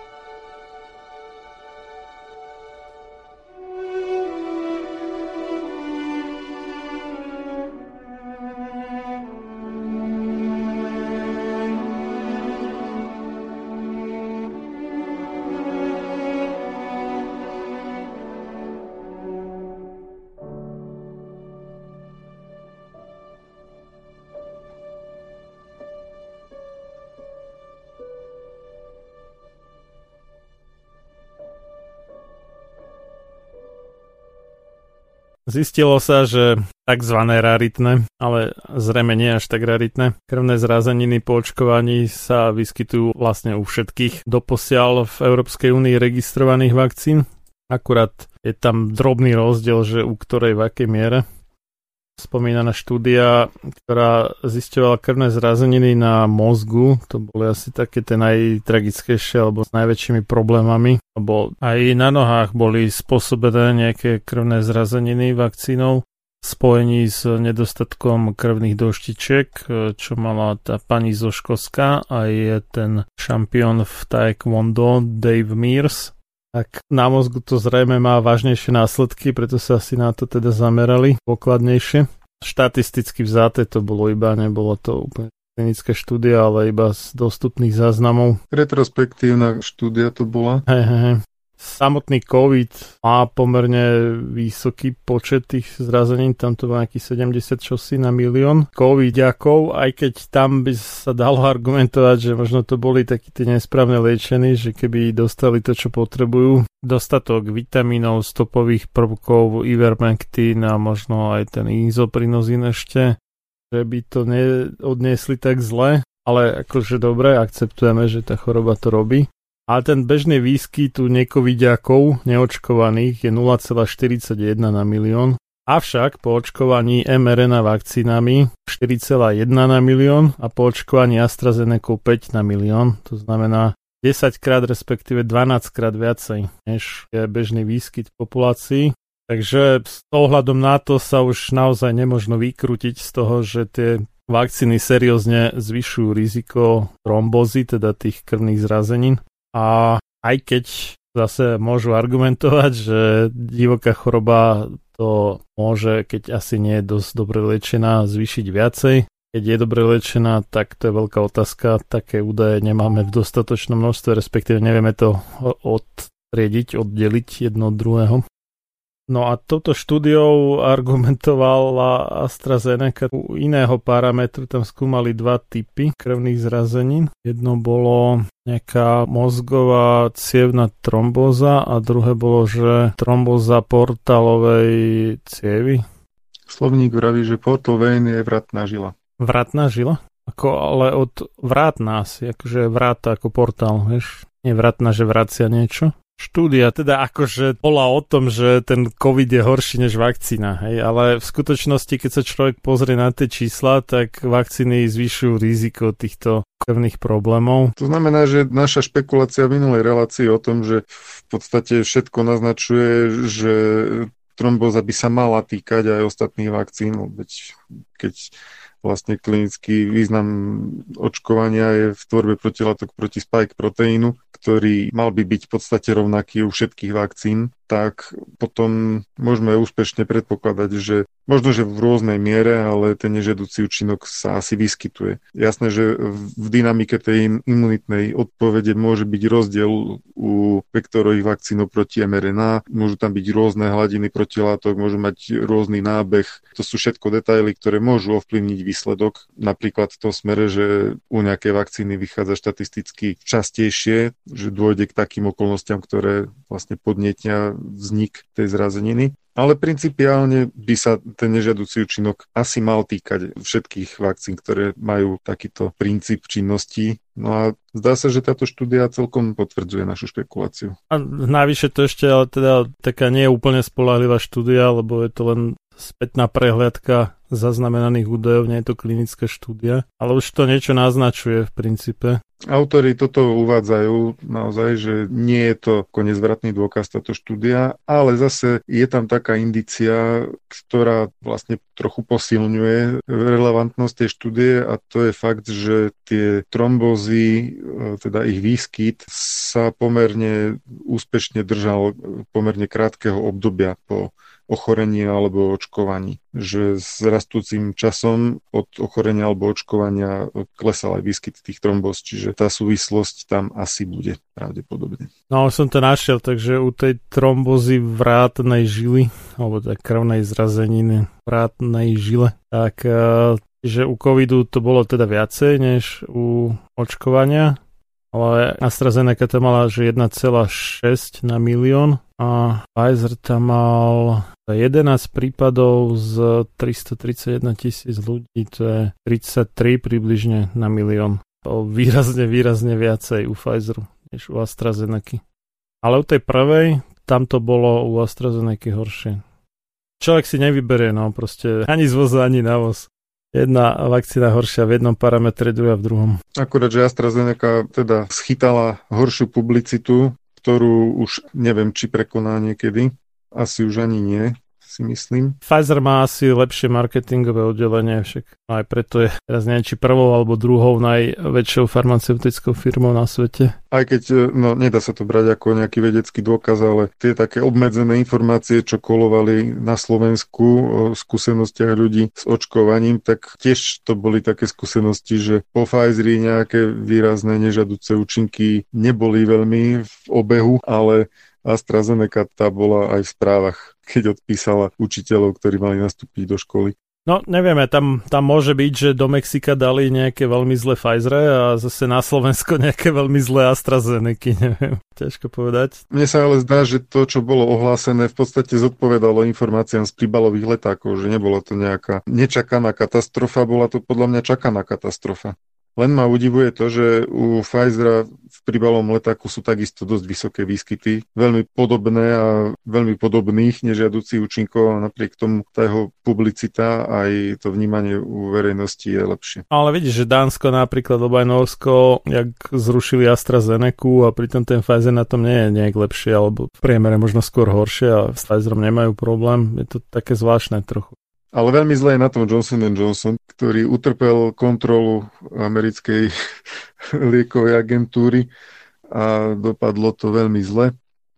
Konkrétne išlo o ich e, výrobňu v Baltimore a táto kontrola sa uskutočnila preto, lebo predtým musela firma Johnson Johnson zlikvidovať 15 miliónov dávok vakcíny z tejto výrobne, kde sa zistila kontaminácia. No a teda lieková agentúra spravila kontrolu a sú tam vytknuté nedostatky, ako napríklad, že nie je udržovaná v čistom a hygienickom stave, odlupujúce sa farby zo stien, čierne a hnedé škvrny na podlahe, hnedé reziduá, pravdepodobne pleseň, Zamestnanci podľa záznamov nedodržovali základné nariadenia na zabránenie kontaminácií a keby tieto nedostatky neboli zistené, tak by mohli viesť k vážnym nežiaducím účinkom podľa tejto správy FDA.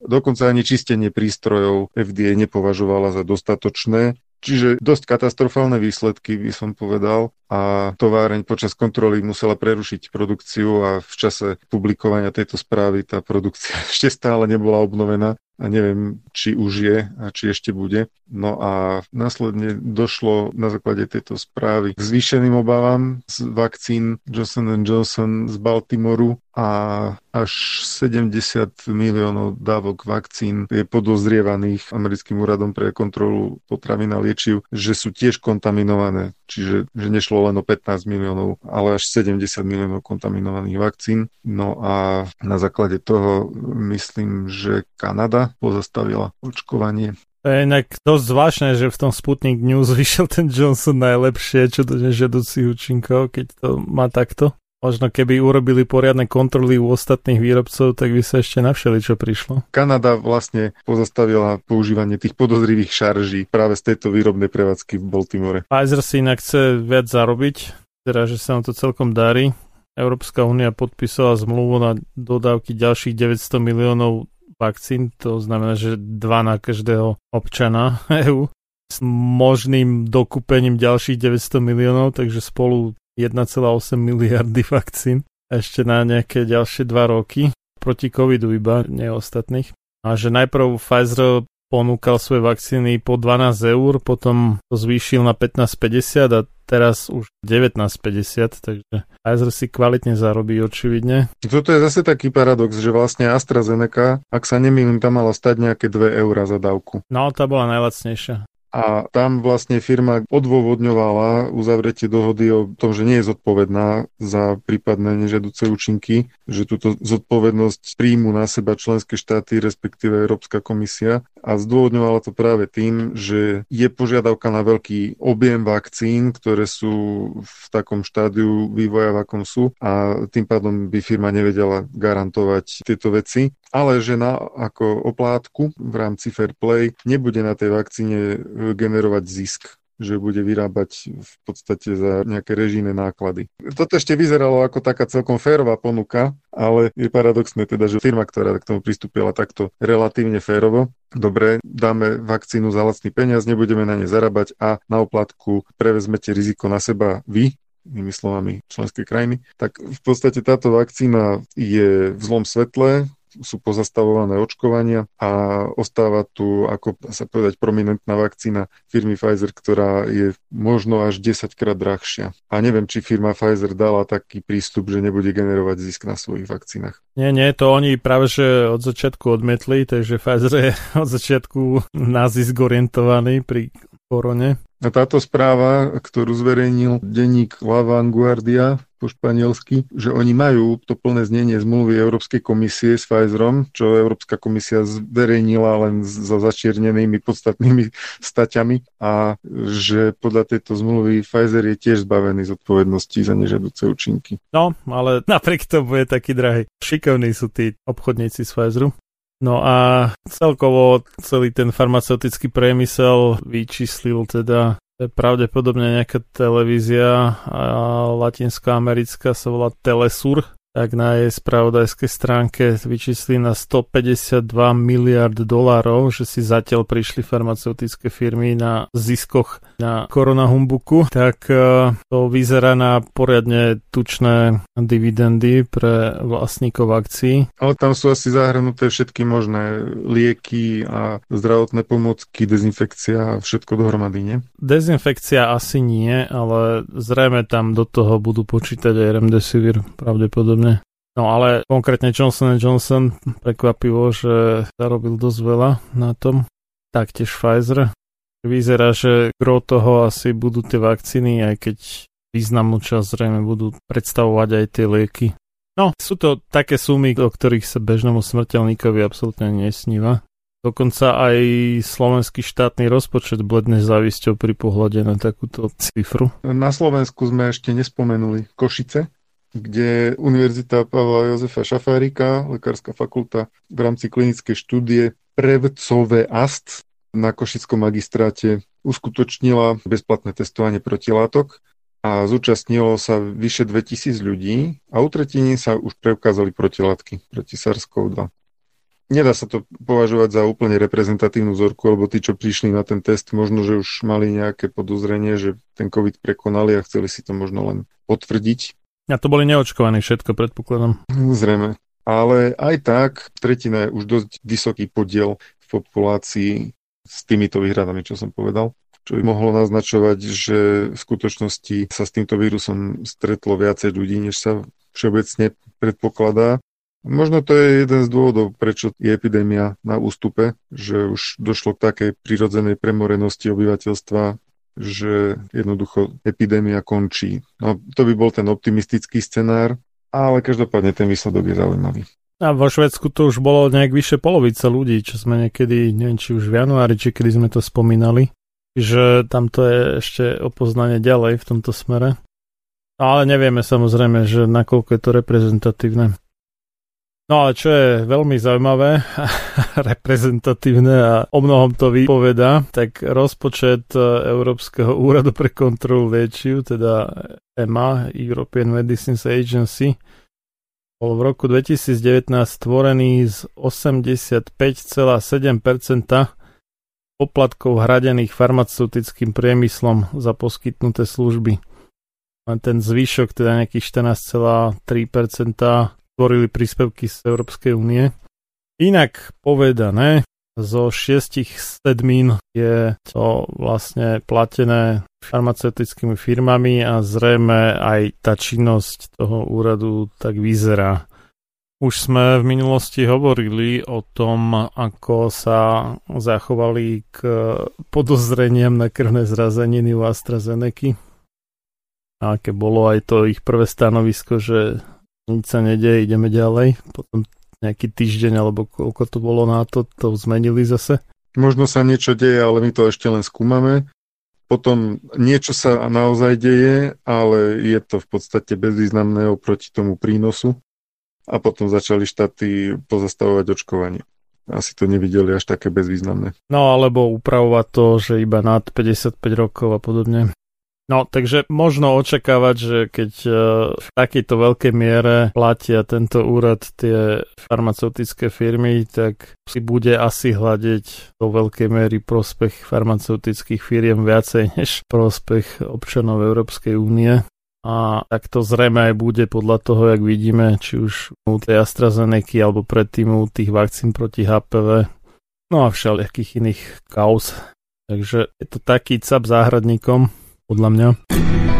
Prisahal som na oltári Boha väčšné nepriateľstvo každej forme tyranie nad mysľou človeka. Thomas Jefferson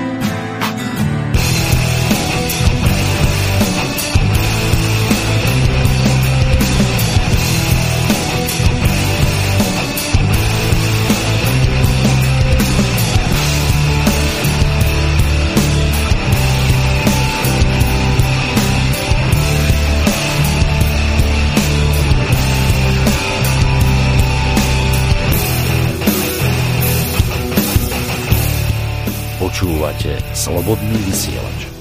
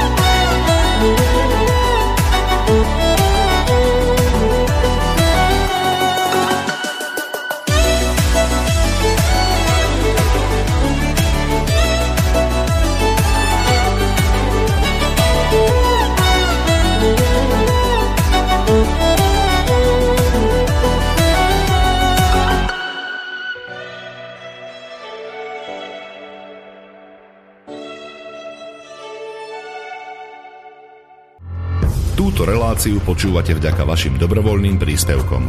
Ďakujeme za vašu podporu. Počúvate slobodný vysielač.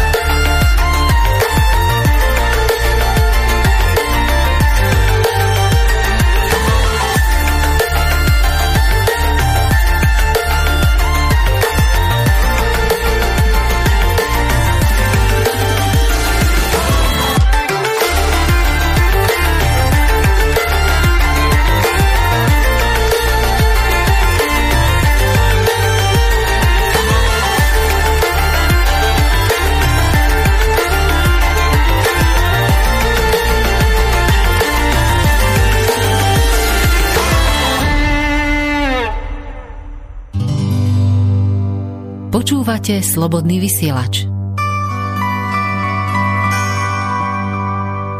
Zóna vašich myšlienok. Robert Cuja, už bývalý generálny riaditeľ Národného centra zdravotníckých informácií, povedal na tlačovej konferencii, že termíny na očkovanie 16 a 17 ročných boli pridelené správne. Išlo o tú politickú kauzu, kde boli obviňovaní, že mali chybu v softvéri alebo zle skrátka počítali roky a tým pádom, že sa k očkovaniu dostávali tínedžeri skôr než dôchodcovia. Takže Robert Suja vysvetloval, že to tak nie je že išlo v skutočnosti o to, že v tých oblastiach, kde k tomuto došlo jednoducho, nebol veľký záujem o očkovanie. Čiže vakcín bol dostatok a tým pádom aj mladí, ktorí sa prihlásili, tak boli veľmi promptne zaočkovaní. Odhľadnime teraz od toho, že aký má zmysel očkovanie 16 a 17 ročných, tomu sme sa už venovali. No a Robert Suja v tomto prístupe nevidí problém, prečo nevybaviť tých nadšencov, ktorí sa očkovať chcú, keď teda je dostatok vakcín. Lenže potom povedal veci, ktoré sa asi nepáčili, že podľa neho už ten záujem bude len klesať o očkovanie Inými slovami, namiesto toho, aby sme sa báli o nedostatok vakcín, mali by sme sa bať o nedostatok očkovancov. Vtedy 3. maja uviedol, že v čakárni je prihlásených 258 tisíc ľudí na očkovanie a ak sa nezačnú masovo registrovať ďalší ľudia, tak o 3-4 týždne môžeme zavrieť očkovacie centra. A podľa neho celková zaočkovanosť nedosiahne na Slovensku ani len 38%. V optimistickom variante 48, ak zaberie mohutná propagandistická kampaň. Čiže ani polovica ľudí sa zrejme nedá zaočkovať, čo je ale povedzme si tak, že dosť veľa, lebo tie prieskumy niekedy na prelome rokov 2020-2021 ukazovali, že nejakých 20 dačo percent iba bolo ochotných sa očkovať, takže zrejme tá propaganda trochu zabrala odvtedy, takže aj tak je to viacej, než sme si mysleli, ale čo už, no. A ešte sa posťažoval aj na to, že NCZI nedostalo nejakú finančnú podporu od štátu na tieto aktivity, napríklad na rozposielanie tých SMS správ.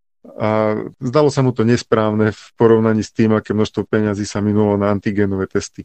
No a niečo z tohto asi nemal hovoriť. Tak, tak, doplatil na to. Chudák.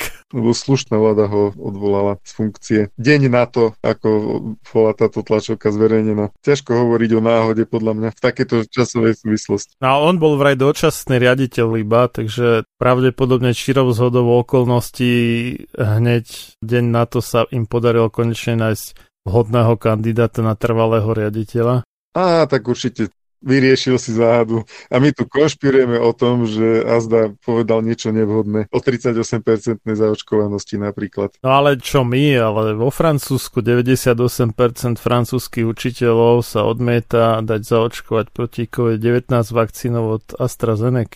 Takže mali tam taký prípad, že očkovacie stredisko s kapacitou 3000 zaočkovaných denne zavrelo svoje brány potom, ako sa na očkovanie v daný deň prihlásil len 58 ľudí. Čiže Francúzi sú iní borci v porovnaní s nami. No, ale už aj v Amerike sa zatvárajú nejaké očkovacie strediska. V USA tiež. No a naši milí osadníci nejavia očkovanie záujem. Bola nejaká reportáž na narkoze, že v Žehre, osade teda, ktorá bola v karanténe kedysi minulý rok, neviem presne, že je nulový záujem o očkovanie a v rámci tej reportáže padali také hlášky, ako že... Nie, nedám, lebo sa cítim normálne zdravý. Nechce. A prečo by som tam išla zaočkovať sa, keď som úplne zdravá?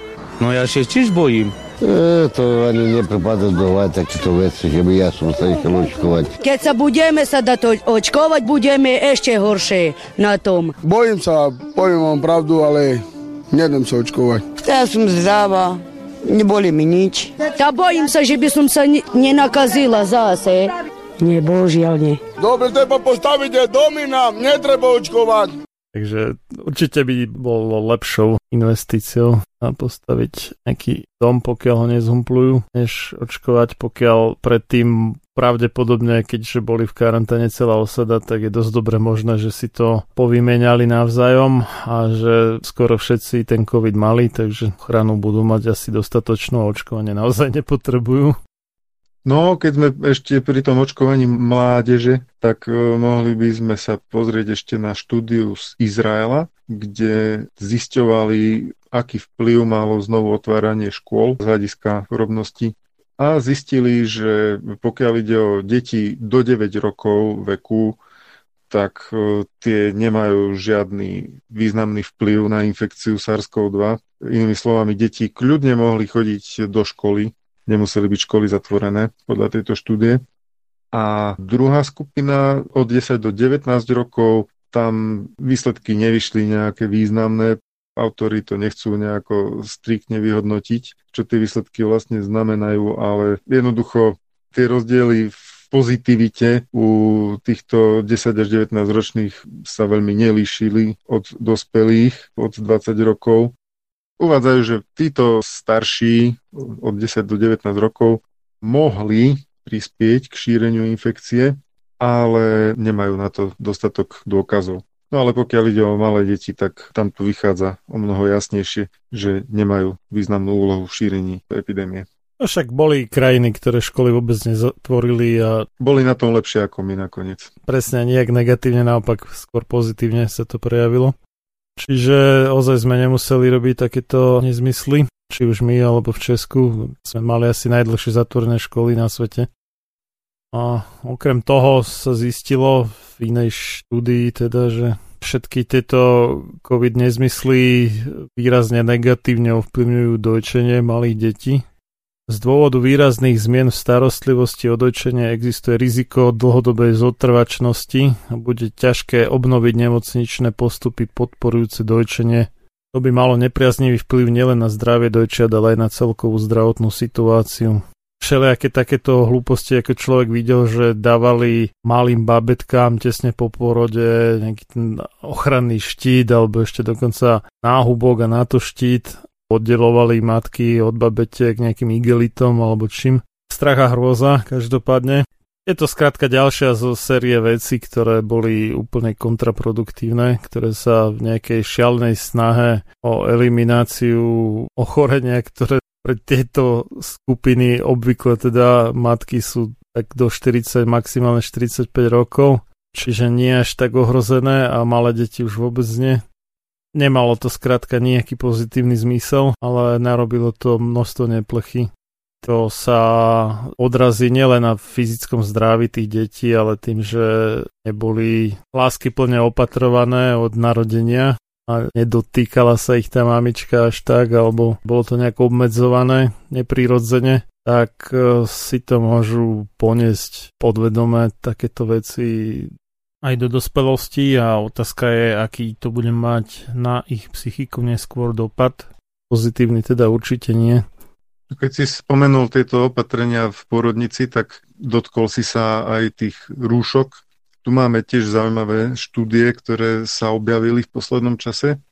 Jedna od kolektívu Kisielinsky et al hodnotila, či tie rúška sú skutočne tak bezpečné a bez nežiaducich účinkov, ako sa predpokladá. A vyšlo im, že nie tak celkom. Síce zapasili s tým, že nejaké vysokokvalitné štúdie, ktoré by túto otázku skutočne vedecky striktne riešili, tak takéto štúdie sú hlboko nedostatkové, ale našli 65 publikácií, o ktoré sa mohli aspoň oprieť No a tie nežaduce účinky rúšok spadajú do mnohých kategórií a medzi ne napríklad patrí dopad na dýchanie. Kto by si to bol pomyslel, že tie rúška majú nejaký dopad na dýchanie?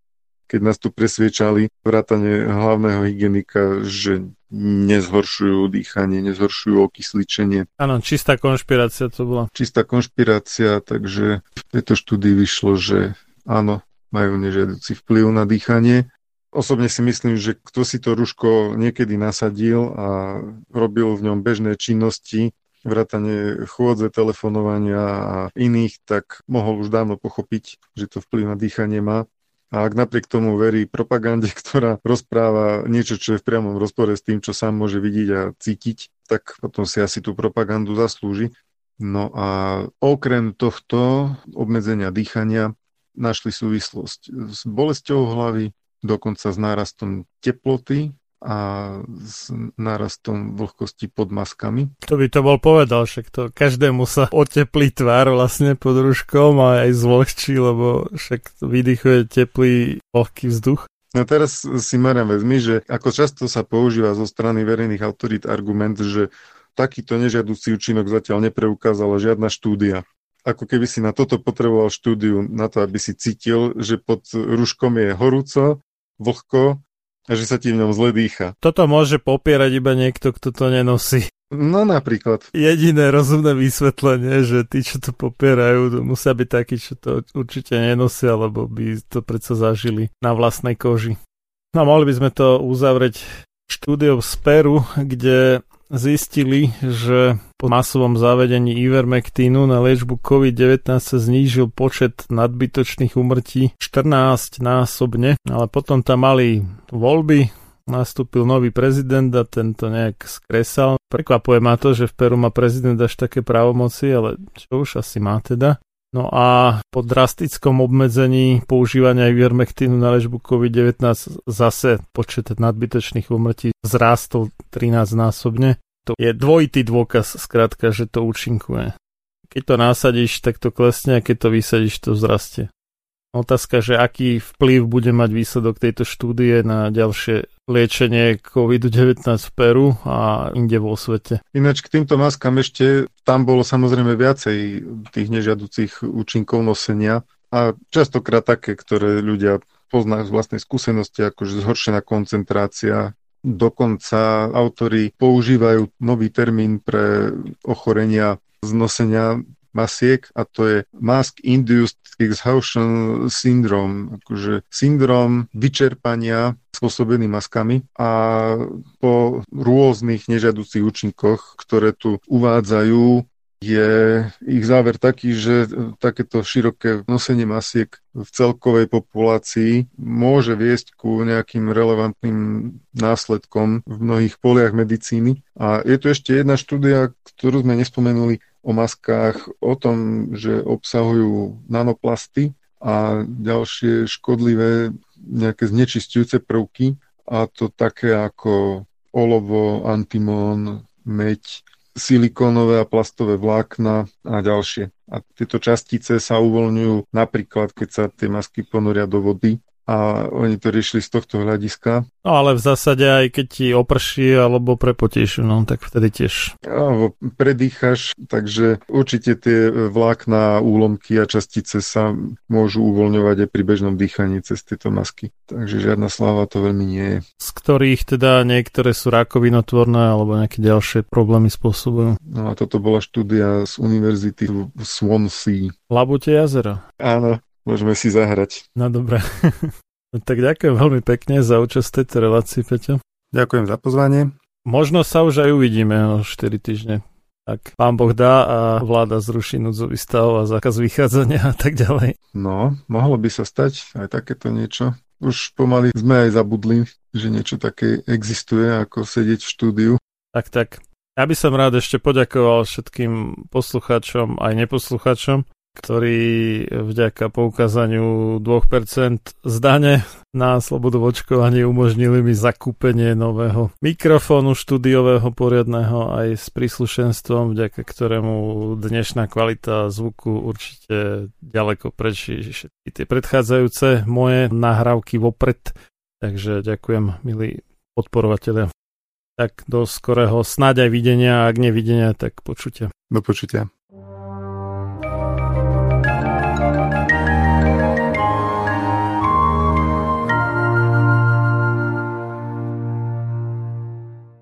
Toľko môj rozhovor s magistrom Petrom Tuharským z iniciatívy pre uvedomenie si rizik očkovania www.rizikaočkovania.sk Keďže sme túto reláciu nahrávali v stredu, patrí sa doplniť najnovšiu výbornú správu, ktorá vyšla až v piatok. Vláda dnes, teda v piatok, na svojom rokovaní zrušila núdzový stav – jeho platnosť vyprší dnešnou polnocou, nadalej však bude trvať mimoriadna situácia vyhlásená v marci minulého roka. S núdzovým stavom končí zároveň aj zákaz vychádzania a zhromažďovania sa. Takže budú môcť byť protesty proti vláde už celkom legálne. Hurá sláva! Slúbili sme, že núdzový stav nebude trvať ani o minútu dlhšie, ako to bude potrebné a to sme dodržali a núdzový stav sme zrušili, uvedol premiér Eduard Heger. No, skôr priemer až podpriemer, ale dobre. Zdôraznil však, že je potrebné, aby ľudia zostali zodpovední a dodržiavali vyhlášky hlavného hygienika. Vyzval ich tiež na očkovanie. Očkovanie je tá najužitočnejšia zbraň na pandémiu, zdôraznil Heger. No, s tým sa môže nechať vypchať, ale fajn. Podpredsednička vlády a ministerka pre investície Veronika Remišová pripomenula, že zrušenie núdzového stavu znamená aj zrušenie zákazu zhromažďovania a stretávania sa. Zrušenie núdzového stavu je naše spoločné víťazstvo, odmena za zodpovednosť za dodržiavanie opatrení uviedla. No, vieš, Veronika, ja som tie opatrenia nejak nedodržiaval a to, že vy ste mi ukradli nejakú slobodu a teraz mi ju ako s veľkou pompou vraciate, to nie je absolútne žiadna odmena. Ako doplnila, ešte však nie je vyhraté, pripomínajúc, že cestu k definitívnemu koncu pandémie predstavuje očkovanie. Vyzvala preto všetkých, ktorí sa môžu dať očkovať, aby tak urobili. No, toto je samozrejme nezmysel, lebo ako zase uviedli na ministerstve zdravotníctva, tak napríklad u AstraZeneca s ohľadom na vek očkovaných, tak očkovanie pod 50 rokov nedáva zmysel z hľadiska pomeru prínosov a rizik, ktoré to očkovanie predstavuje. Tak, toľko žhavá novinka.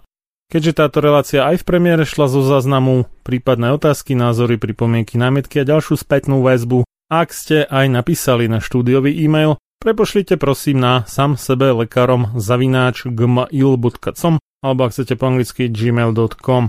Ak si myslíte, že naše vysielanie má zmysel a prínos pre vás či iných ľudí, vašich blízkych či vzdialených, a ak máte niečo názvíš a chcete nás v našej tvorbe podporiť, Môžete jednak poukázať 2% z vašej dane z príjmu na slobodný vysielač alebo na aj moju činnosť pod značkou Sloboda v očkovaní, keďže mňa slobodný vysielač za tvorbu týchto relácií neplatí. Jednak môžete bankovým prevodom poukázať ľubovoľnú sumu na podporu slobodného vysielača alebo mojej činnosti. Podrobnosti, ako sú čísla účtov a podobne, nájdete na internetových stránkach www.slobodnyvysielac.sk respektíve www.slobodavockovaní.sk. Moje meno je Marian Filo a najbližšie sa môžeme počuť o dva týždne, teda v nedelu 35.2021. Do skorého počutia.